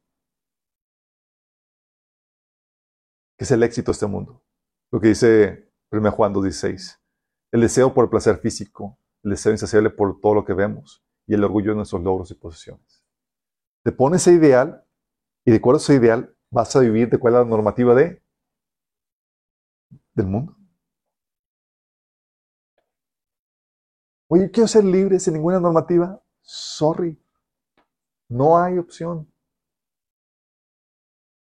Fuiste diseñado y creado para someterte a una ley de vida, a una ley de muerte. Pero vas a vivir obedeciendo siempre. Ups, qué heavy, ¿verdad? ¿Y qué crees, chicos? Toda cosmovisión o religión tiene un ideal a seguir. Cuando vimos el taller de política y religión, vimos eso, también lo vimos en el taller de apologética. La cosmovisión o religión, que es lo mismo, chicos, que es la, son el sistema de creencias básicas que te ayudan a dar una idea de cómo opera el mundo y es necesario para que sepas cómo vivir en el mundo. La cosmovisión o religión te da un origen de todo, una definición de esta realidad y un ideal a seguir. Y de ese ideal y de esa definición de la realidad se desprende el orden normativo. Por ejemplo, de acuerdo al humanismo, que es una religión, te dice que Dios no existe, que el mundo material es todo lo que hay, que el universo, la vida y los seres humanos son producto de los procesos ciegos y fuerzas naturales actuando de forma aleatoria pero evolutiva. Es lo que dice el, humanismo. ¿va? Y te ponen un, idea, un ideal. El ideal es que la persona puede expresar sus deseos y elecciones sin restricción ni condenación de nadie. Ser lo que quieras ser, seguir tu corazón. Es el ideal humanista. Que te lo vende muy seguido, ¿quién? Disney. Sigue tu corazón. Y por eso busca eliminar las, tradiciones, normas, religiones que, ponen una restricción en la expresión de dicha personalidad, eh, que es el ideal libertad. Entonces, bajo esta premisa, chicos, bajo esta religión humanista, ¿hay un orden moral trascendente al que la humanidad debe someterse? No. No hay reglas, principios o algo que, regule, que regule el comportamiento del hombre. ¿Dónde surge todo el orden social y moral? Del ingenio humano. No hay un orden trascendente, simplemente de tu propio ingenio. Dios es un invento del hombre, las diferentes religiones son igualmente solo una invención del ser humano. Son solo expresiones culturales. De ahí sale el relativismo. Si la naturaleza es lo único que existe, entonces no hay fuente trascendente de verdad moral. Nosotros tenemos libertad de construir nuestra moralidad propia. Cada principio queda reducido a una preferencia personal, chicos. ¿Hay un orden social y moral más válido que otro? No, pues todos son creación humana y son igualmente válidos. Como todos son expresiones culturales del hombre, tanto el satanismo como la brujería, cristianismo, budismo, paganismo, todos tienen la misma validez. Y eso lleva al multiculturalismo. Fíjate, cómo establecen el relativismo y el multiculturalismo como orden dentro de la sociedad. Como resultado, del relativismo para el naturalista, todas las culturas son equivalentes en el aspecto moral y cada una meramente refleja su propia historia y experiencia. Y fíjate, bajo este orden, bajo esta religión, ¿podríamos desacreditar un orden social o moral sobre otro? Decir, oye, este orden moral es mejor que otro. No, todos tienen la misma validez, pues tienen la misma fuente. Por eso el satanismo y el neopaganismo se muestran como una opción cada vez más abierta y se les debe de dar un, espacio igual que el cristianismo. Por eso se les dan acceso a que dirigen oraciones o reuniones legislativas en algunos estados de Estados Unidos. Paganos ahí orando en vez de, de, pastores y demás. Y también por eso se prohíbe o se censura a los que hablen mal de algún grupo religioso. Por eso se aprueban más y más leyes del lenguaje de odio, chicos con las cuales te prohíben el hablar mal o denigrar o hacer menos a algún otro grupo. No importa que haya posturas que realmente traigan consecuencias negativas, eso se ignora, porque el paradigma es todas son válidas.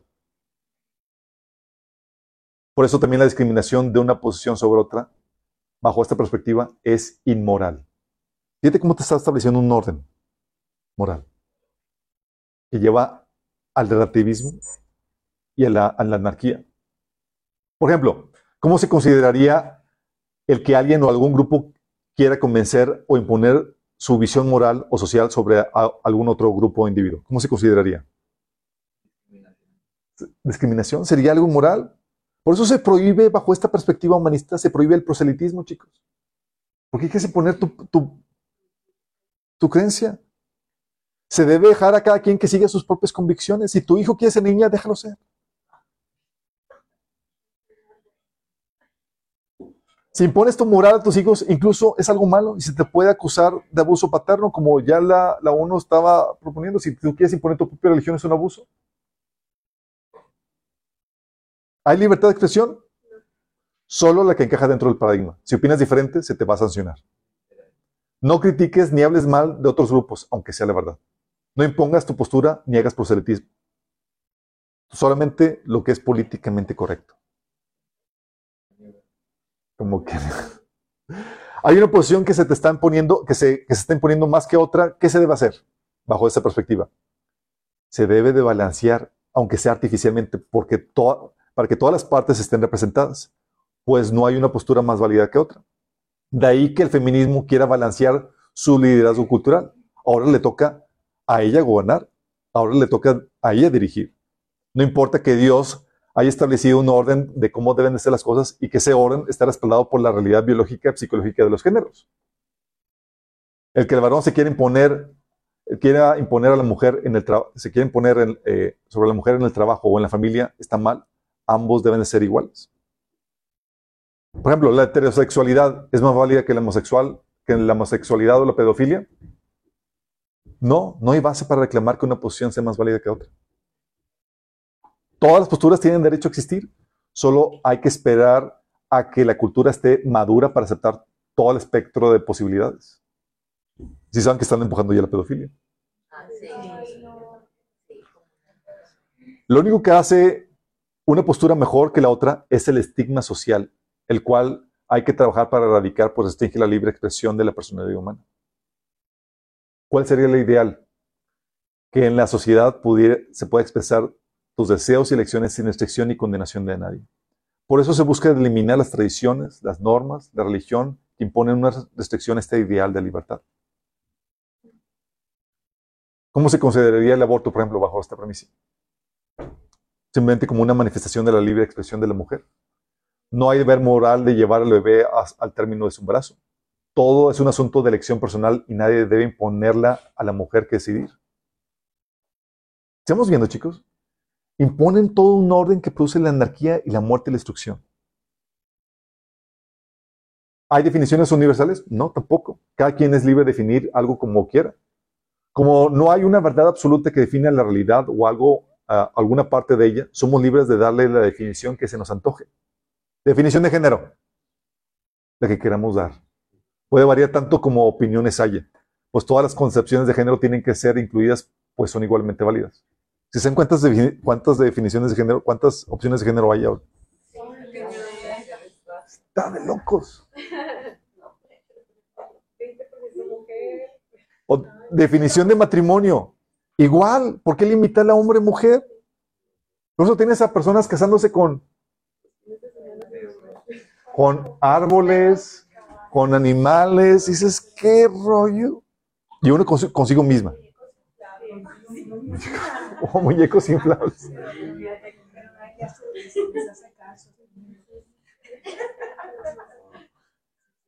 Oye, si te das cuenta cómo va trayendo un orden que produce la anarquía? ¿Cuál es la posición de los derechos y obligaciones? son una invención humana y otorgadas por el gobierno. No es algo intrínseco otorgado por Dios. Se establecen derechos de acuerdo a este paradigma. El derecho a no ser molestado ofendido con una opinión contraria de lo que se establece bajo ese paradigma. El derecho a que no se hable mal de mi postura. El derecho a que el gobierno me mantenga la renta universal. Sí. ¿Sigamos viendo, chicos?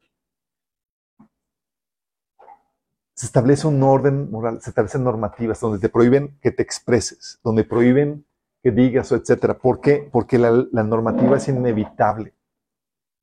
¿Sí? Te dice que la única ley es la que tú te impongas, que es lo que te enseña el satanismo, que la única ley es haz tu voluntad. Pero impone una norma, impone un orden y prohíbe a los que quieren hacer proselitismo, los que quieren evangelizar, los que quieren poner un orden eh, normativo trascendente. ¿Sabes cómo cambia el enemigo el orden moral en el hombre? Vimos que lo, pueda callar la conciencia. Sí. Pero ¿cómo cambiar el orden moral que tienes integrado? Para que tú, que, para que lo bueno sea malo y lo malo sea bueno. Cambiando la normativa. Se logra varias formas. Una es cambiando los ideales, chicos. Al dejar a un lado a Dios y su voluntad como el ideal a seguir, nos volcamos a otros ideales a perseguir que nos prometen la felicidad que buscamos. Típicamente es lo que se conoce como las, las concupiscencias o deseos pecaminosos. Por eso nuestros corazones caídos, por nuestros corazones caídos somos dados a desviarnos con deseos engañosos que prometen felicidad y satisfacción. De hecho, dice 2 Pedro 1.4 que la corrupción que hay en el mundo es debido a los malos deseos. ¿Cómo que corrupción? Sí. Los malos deseos te ponen, ¿sabes qué? Ideal es este, el éxito, fama, fortuna. Y es toda la normativa que conlleva esto, establece. Sí. Por ejemplo, si saben que la mayoría de los ateos no llegaron a, la conclusión de que no existe Dios porque lo estudiaron y dijeron, ¿sabes qué? Estudiemos la evidencia y concluimos que no existe Dios. Fue una posición que tomaron a priori, chicos, antes de cualquier investigación. ¿Motivada en qué? En que si existe Dios, pues incomoda mi conciencia. Tengo que rendirle cuentas. Es incómoda la presencia de Dios. Es saber que tengo que rendirle cuentas a alguien. Es saber que tengo que someterme a un orden moral que no es el que yo quiera. Entonces, ¿qué hago? Sí, mi ideal es que no exista Dios. Para estar a gusto. Para estar a gusto. Pero un video de Paul Washer que le preguntaba a un ateo, este, digamos que, que pudieras saber así con certeza que Jesús es Dios, que el cristianismo es verdadero, ¿lo seguirías? Y, y, le dijo que como que ya no, y le dijo, ya ves cómo es un problema moral y no intelectual. Es un problema moral, no intelectual, es en serio, chicos. Sí, Oye, quiero ser del género que yo quiera. Sí, es mi ideal. O tener varias esposas o practicar tal o cual pecado. Cuando tú aceptas, aceptas o abrazas un pecado, empiezas a callar la conciencia, chicos. Empiezas a seguir la normativa necesaria para poder someterte, para obtener ese deseo pecaminoso. ¿Qué pasa? Cambiamos los ideales, luego entonces empezamos a callar la conciencia. Primero callamos nuestra conciencia para que puedas perseguir los malos deseos que tienes, en tu corazón. Según que habíamos comentado la disidencia cognitiva, la disidencia cognitiva ha platicado que te enseña que cuando hay una discrepancia entre tus creencias y tu comportamiento, esta eventualmente te va a, tener, a que empatar, empatar. O se somete tu comportamiento o cambian tus creencias y se moldean el comportamiento. Pero tienen que empatar. Esa disidencia cognitiva no va a durar pues el ser humano no puede vivir mucho tiempo con dichas contradicciones. O dejarás de hacer lo que tu conciencia condena, o modificarás tus creencias para que tu conciencia no condene lo malo que haces. ¿Vamos entendiendo? Entonces, cambiamos los ideales. Quiero, quiero algo pecaminoso, pero mi conciencia no me, gusta, no me, no me deja. Lo voy a callar, pero no va a durar mucho tiempo. Entonces, ¿qué hago? Vamos a cambiar las creencias. Porque todo cambia de, todo comienza con el ideal, chicos, lo que amo. Por eso te acuerdas la, reclamo de Dios a la iglesia de Efeso. Tenía la normativa, tenía el celo, pero ¿qué dice el Señor? Has dejado tu primer amor. Si tú cambias el ideal de perseguir lo que más amas, eventualmente va a cambiar toda la normativa y te vas a desviar. Por el Señor dijo, todo está muy bien, pero has dejado el primer amor. Y por causa de eso, a ninguna otra iglesia lo amenazó. Dijo, te voy a, quitar eh, tu candelabro.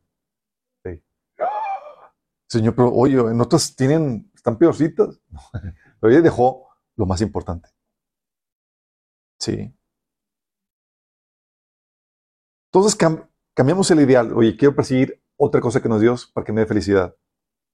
Algo pecaminoso. Acá yo mi conciencia, pero no voy a durar mucho tiempo si tengo que cambiar las creencias entonces. Cambiamos las creencias para que apoyen la conducta que hemos decidido seguir. De ahí se hacen las falsas religiones, chicos, para justificar las prácticas que Dios condena. Justificarlas. Y el hombre necesita un sistema de creencias para dar sentido a la realidad. Inevitablemente. Entonces vamos a hacer un sistema de creencias que apoye mi, el pecado que quiero abrazar. Y en la, en la práctica, chicos, esto se manifiesta, ¿sabes cómo? Este cambio de creencias. Con la estrategia de la ranita que se cuece a fuego lento. ¿Has escuchado el ejemplo de la rana que, oye, si, si metes una rana en agua hirviendo va a saltar? Pero si la metes en agua fría y le vas calentando poco a poco, se va aclimatando a tal punto que está hirviendo el agua y ya no se cuenta que está siendo cocinado. Qué horror, ¿verdad?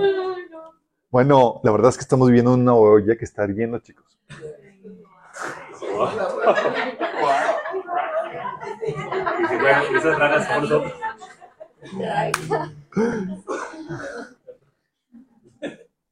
Es ahí donde, ¿qué hace el enemigo, chicos? Poco a poco, chicos. Lo, lo prohibido se vuelve tolerable. Lo tolerable se vuelve aceptable. Lo aceptable se vuelve, se vuelve alabado. Lo alabado se vuelve obligatorio. Y la conducta que antes era aceptada se vuelve prohibida.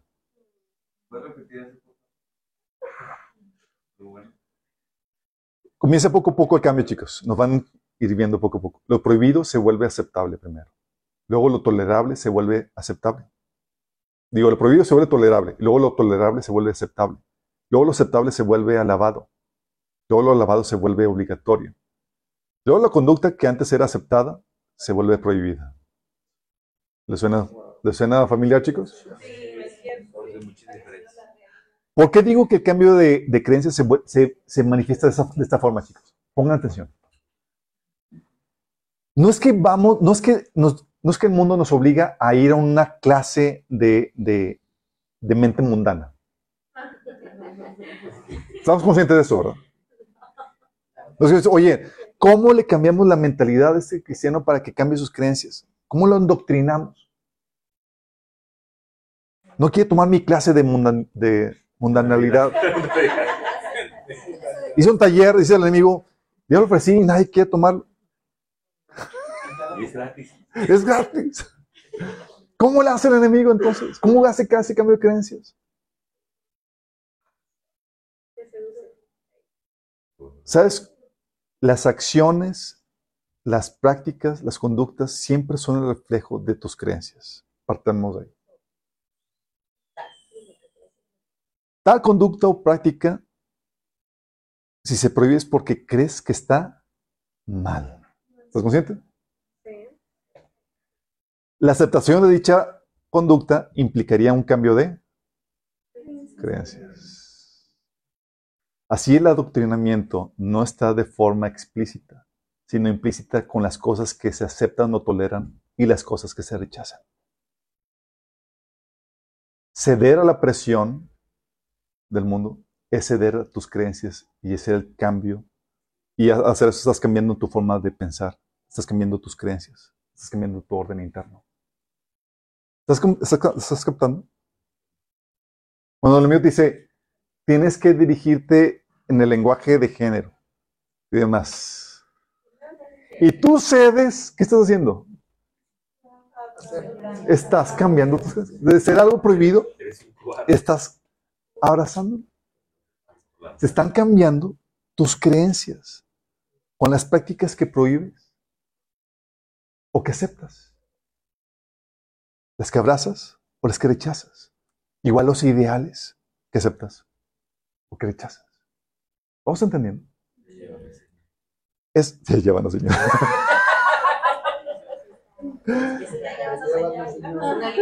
El enemigo, cuando el enemigo, cuando el mundo te invita a que abraces, cuando te dan esa presión social a que abraces o que toleres ciertas prácticas o ciertos valores eh, o ciertos ideales, lo que están haciendo es que te están cambiando tus creencias. Y tú ni en cuenta. Te están cocinando y tú ni en cuenta. Y te lo venden ellos. Es que si tú no, me, no te diriges a mí de, este, esta forma, me voy a ofender. Ah, es que me O me pongo firme en la verdad en la creencia que tengo? ¿O cedo mis creencias? Y voy cambiando mis valores morales. Mi orden moral, chicos, interno. Por eso cristianos que resistan, aunque, oye, me, le invitaron a, a, la, a panadera que haga un pastel para, para una boda gay y, se resistió. Crucial que se haya resistido. Porque si cede, está diciendo, ah, pues bueno, no está tan mal. Luego, pues no está mal y vas, va cocinándote. De hecho, es lo que le llaman la ventana de Overton. Comúnmente es la, la estrategia de la ranita cocida, pero sofisticadamente es la ventana de Overton. ¿Alguien la ha escuchado? Sí, ayer. Te lo leo el artículo. Es interesante. Dice, en la actualidad, la sociedad de la tolerancia, que no tiene ideales fijos y como resultado tampoco una clara división entre el bien y el mal, existe una técnica que permite cambiar la actitud popular hacia conceptos considerados totalmente inaceptables. Esta técnica llamada la ventana de Overton y que consiste en una secuencia concreta de acciones con el fin de conseguir el resultado deseado. Puede ser más eficaz que la carga nuclear como un arma para destruir comunidades humanas. Opina el, columnista Evenwis, está, está, está raro, está raro.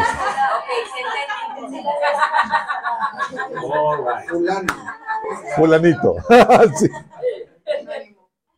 sí, es que es medio ruso. Dice que en su artículo pone el ejemplo radical de, de cómo convertir en aceptable la idea de legalizar el canibalismo, paso a paso. Desde la fase en que se considera una acción repugnante e impensable, completamente ajena a la moral pública, hasta convertirse en una realidad aceptada por la conciencia de las masas y la ley. Eso no se consigue mediante un lavado de cerebro directo, como le estaba diciendo, sino en técnicas más sofisticadas que son efectivas gracias a su aplicación coherente y sistemática sin que la sociedad se dé cuenta del proceso. Sin que la sociedad se dé cuenta del proceso. Primera etapa, de lo impensable a lo radical.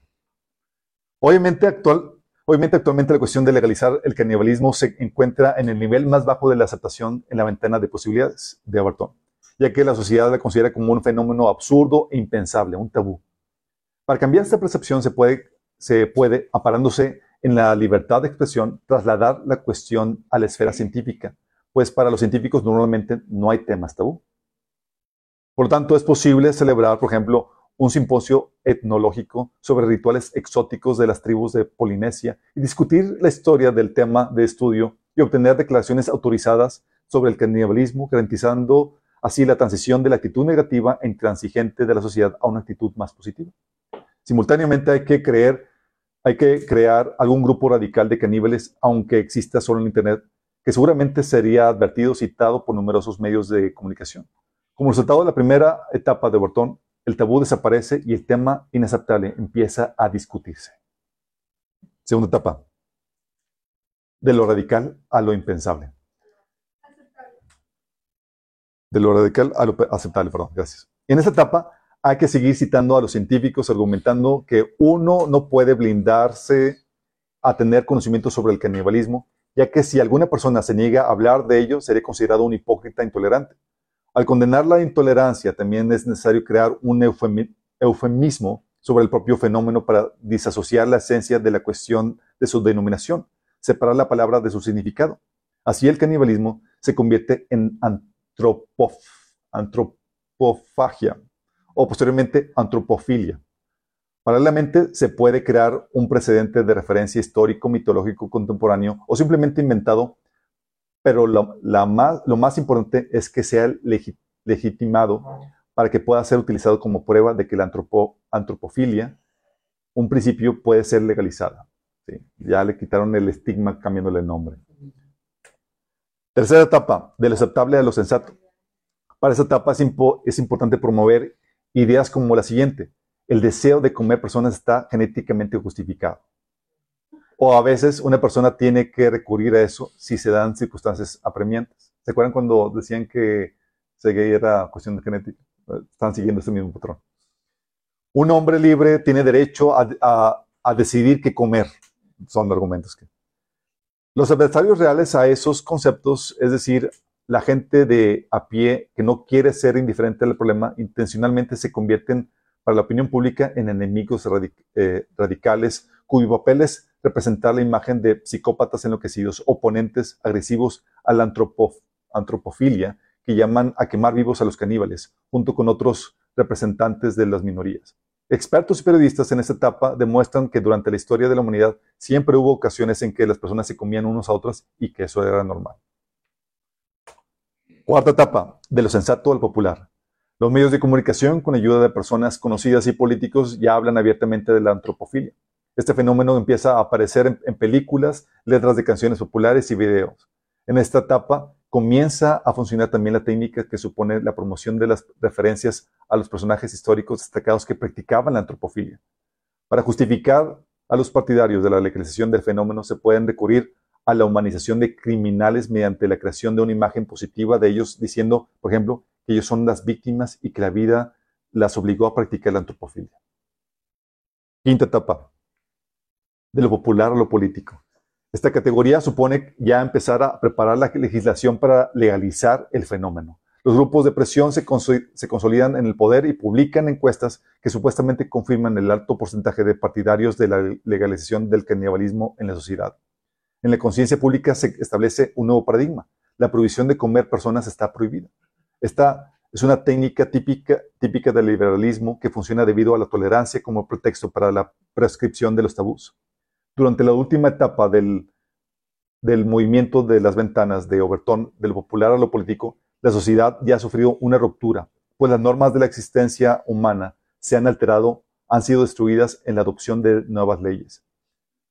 Este personaje, el autor, concluye que el concepto de las ventanas de posibilidades, inicialmente descrito por Joseph Overton, puede extrapolarse a cualquier fenómeno y especialmente fácil de aplicar en una sociedad tolerante en la que ya, llamada la libertad de expresión se ha convertido en la deshumanización y donde ante nuestros ojos se elimina uno tras otro todos los límites que protegen a la sociedad del abismo a, de, la, de, la, autodestrucción.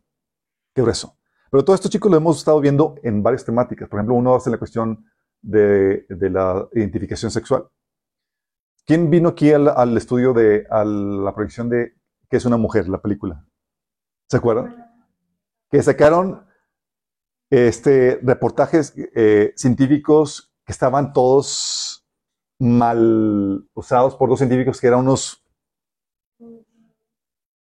eh, degenerados sexuales y que estaban utilizando, querían legitimizar todas las aberraciones sexuales y ponían libros de, publicaban libros que eran eh, de cuál era la tendencia sexual de la sociedad y utilizaron para eso a solamente a personas que habían cometido crímenes sexuales.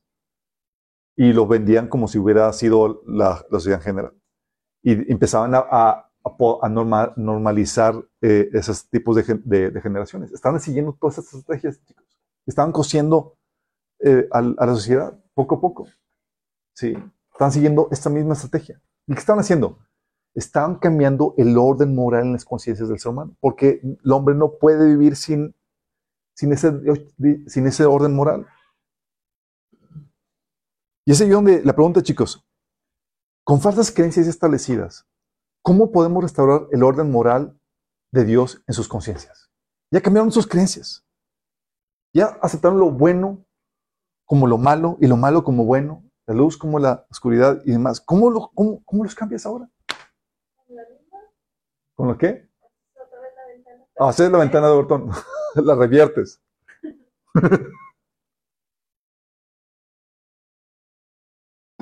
Mira, hay una, hay una ventana, una pequeña luz de esperanza en medio de todo esto. Y es que toda falsa religión o falsa creencia tiene tres problemáticas. Una, tiene contradicciones internas.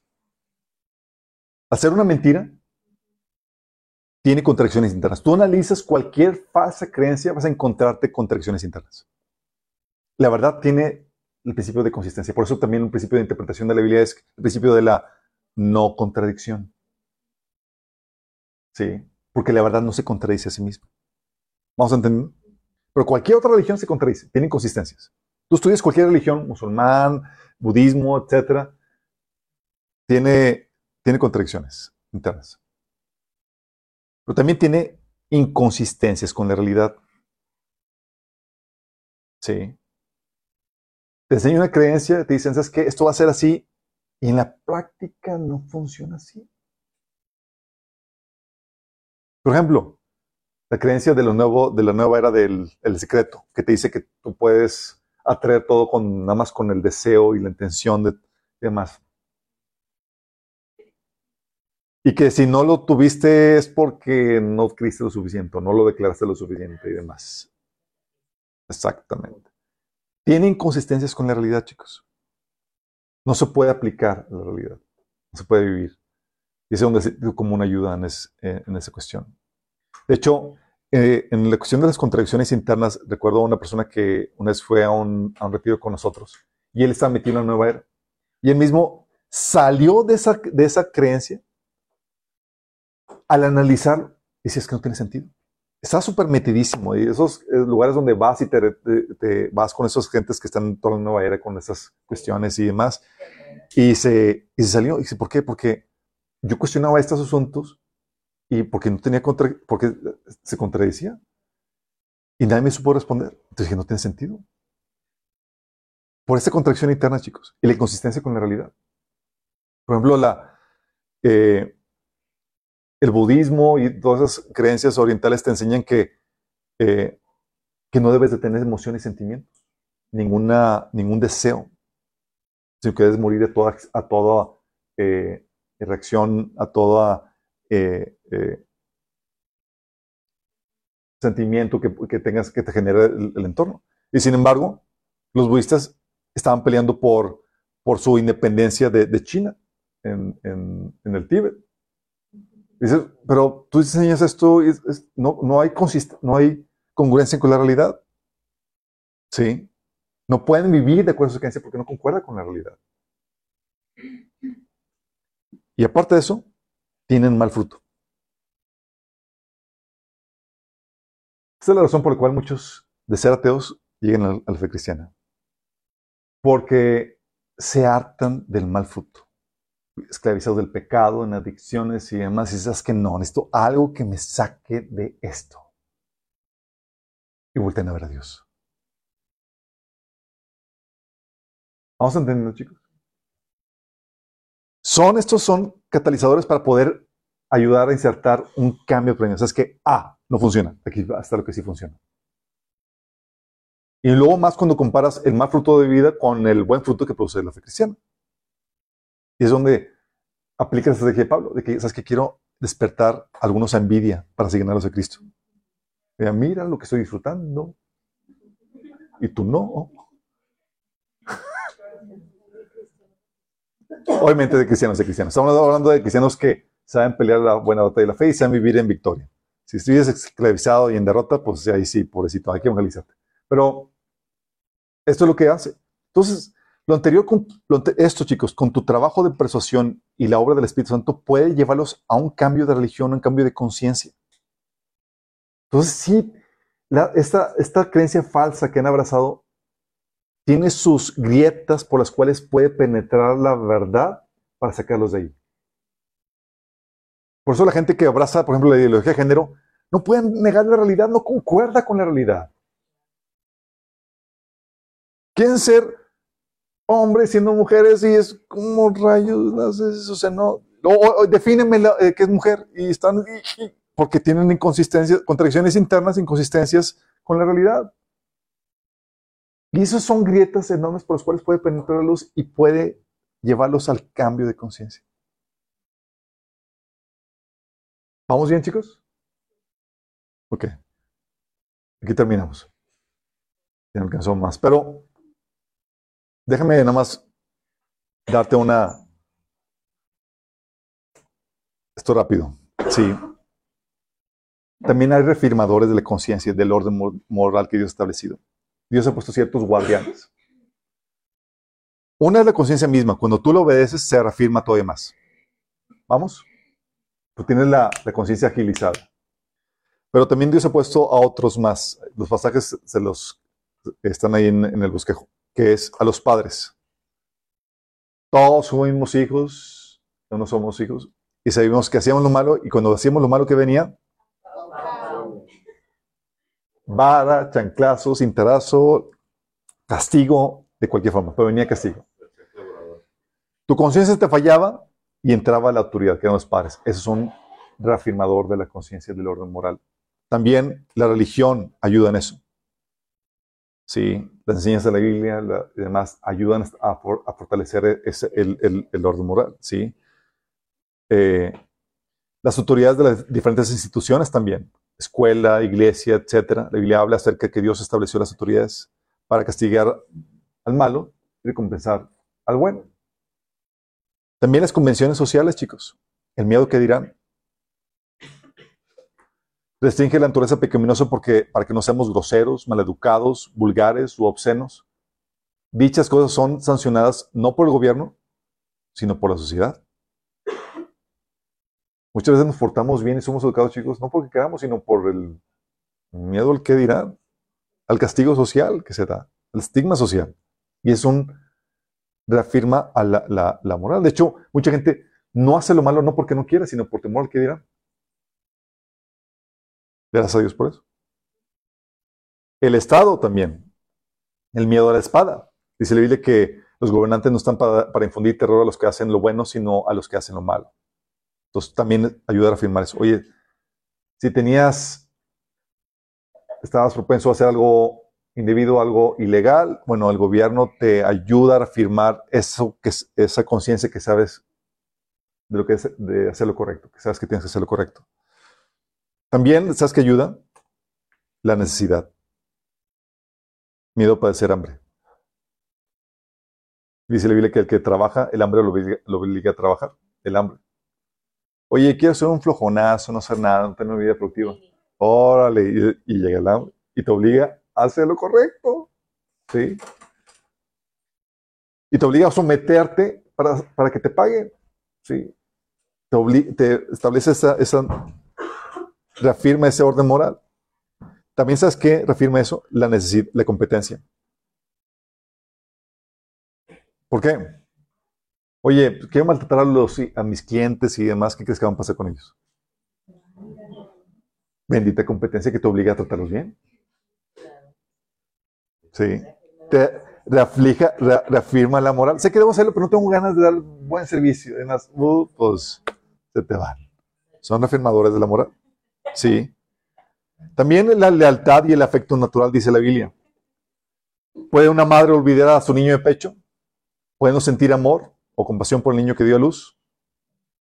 Dice que, o sea, típicamente no, pero dice que el Señor, pero aún si esto fuera posible, yo no los olvidaría a ustedes. O sea, el Señor consideraba que, que podía ser, pero no es lo habitual, chicos. Hay un afecto natural que la Biblia menciona. Dice la Biblia que ustedes, si siendo malos, saben dar buenos dádivas a sus hijos, hay el efecto natural que te distingue. ¿sí? Entonces, no, tal vez te cae mal tu hijo, no quieres, quieres abandonarlo ahí, pero por el efecto natural, hace lo que es correcto. ¿sí? También el otro reafirmador de la conciencia del orden moral es el Evangelio de Cristo, que viene a hacer que el hombre sea regenerado, chicos, el nacer de nuevo. Y con el Evangelio hablamos de la presencia del Espíritu Santo, la palabra, el discipulado, la comunión con Dios y aún tu lucha constante contra el pecado que te reafirma en la verdad. ¿Sí? ¿Y sabes qué estamos pasando con estos reafirmadores de conciencia y del orden moral? Bueno, ante estas situaciones, el humanismo propone a que acalles primero tu conciencia, pues esta limita restringe tu potencial, que nada es culpa tuya, que todo es culpa de los demás, te enseña. ¿Por qué no? En cuanto al dos, el poder de los padres, bueno, el humanismo quita el poder y autoridad de los padres y ahora ellos tienen miedo a disciplinar a sus hijos, pues pueden ser demandados o no. Cuanto al punto tres, quieren erradicar la religión acusándola del opio o la droga de la gente que los mantiene en el oscurantismo impidiéndoles progresar. En cuanto al punto cuatro, resta la autoridad de las instituciones en donde ahora nos, eh, no puedes despedir o negar el servicio a un miembro o un cliente sin, si no tienes que hacer lo que ellos demandan o ser sancionado por el gobierno. Oye, no quiero, no quiero ofrecer participar en esta boda, tienes que hacerlo, si no te van, va a ser demandado. No puedo quiero despedir a esta persona que no, te, te a contratar cierto número de personas por de acuerdo a su género o su identidad y demás. En cuanto punto 5, el Estado. El Estado quita las convenciones sociales, eh, las convenciones sociales. El humanismo está tratando de convencernos de quitar las convenciones sociales al forzar como aceptable lo vergonzoso, lo vulgar y lo pervertido. ¿O por qué no? En cuanto al punto 6, quiere quitarle el poder al gobierno al refrenarlo para que actúe como fuerza contra el crimen organizado. Abrazos, no balazos, chicos. Pero también como un fomentador al que hace lo malo. Si sabes que en el gobierno de Estados Unidos, lugares donde distribuyen agujas y eh, jeringas para que te puedas drogar sin, sin el peligro de enfermarte. Patrocinado por el gobierno. El punto 7 quitando a la gente la necesidad de trabajar, dándoles una renta universal. Ya no tengo que forzarme nada, ya puedo ser lo que quiero ser un, un holgazán más, no tengo que, me están proponiendo, me están dando una renta universal. La cual ya hay en algunos países. Recuerdo en Alemania, cuando fui en el 2008, imagínate, había unos chavos que se la pasaban todo el tiempo en la patineta. Me dice un amigo, ah, es que ellos, el gobierno les paga una renta. Completamente improductivos. Sí. O el punto 8, sí, con, respecto a la, competencia. Te quieren quitar la, la, ambición personal al querer forzar un comunismo poniendo un tope a lo que puedes alcanzar. Sí. O el punto 9, quieren cortar, quieren cortar con toda la lealtad y afecto natural de los padres a los hijos y dárselo a la nación. Sí. Y el punto 10, quieren prohibir la predicación del Evangelio a pesar de que es lo único que tiene poder para salvarlo y regenerarlo. Estamos viviendo ante el día de hoy, chicos, un ataque directo a tus conciencias y el enemigo está tratando de cambiar tus creencias para cambiar el orden moral que se está estableciendo. Estamos siendo doctrinados. Por eso la continua explosión del mundo sin el conocimiento de Dios asegura lleva, produce una segura perdición porque no tienes nada para contrarrestar la podrición que se está dando en el mundo. Tú y yo tenemos que estar en guardia, velando, chicos. Sí. Fuimos creados para la obediencia. No se trata de si quieres o no ser obediente. Se trata de qué orden vas a obedecer. El enemigo va a, crear, va a tratar de proponerte un ideal diferente al de Dios para que te sometas a la normativa que Él te da. Dios ya nos dio el orden normativo, ya nos dio el ideal a seguir. Debemos someternos a Él. Porque si mordemos el anzuelo de que queremos ser libres de toda normativa, vamos a terminar sometiéndonos a la normativa del enemigo, que muerte y destrucción. Fuimos creados para obedecer, chicos. Oramos. Amado Padre Celestial, te damos gracias, Señor. Porque nos enseña, Señor, un aspecto de nuestra naturaleza que no habíamos considerado, Señor. Que inevitablemente vamos a terminar sometiéndonos a algo, Señor. Padre, ante esta cruda realidad, queremos decirte que queremos someternos a ti, no al enemigo, Señor. Queremos ser esclavos de justicia y no del pecado, Padre. Oh Señor, si hemos aceptado el ideal que el enemigo ha puesto en nuestras vidas, Señor, el, ideal que el mundo ofrece, el ideal que Satanás nos ofrece, Señor. Pedimos que lo saques a la luz y lo cambies, Señor. Queremos abrazar tu ideal, no el enemigo, Señor. Si hemos estado abrazando creencias que el enemigo quiere imponer en nuestra vida, Señor, por medio de ser tolerantes o abrazar cosas que tú prohíbes, Señor, por medio de aceptar aquello que, que tú aborreces, Padre, te pedimos que nos ayudes a cambiarlo, Señor, a detectarlo y a cambiarlo. Oh, amado Padre Celestial, que tu orden moral se pueda implementar en nuestra vida, Señor, y que podamos vivirlo, Padre. Queremos cumplir la función que tú querías para nosotros, de manifestar tu reino, Señor, a través de nosotros, Señor.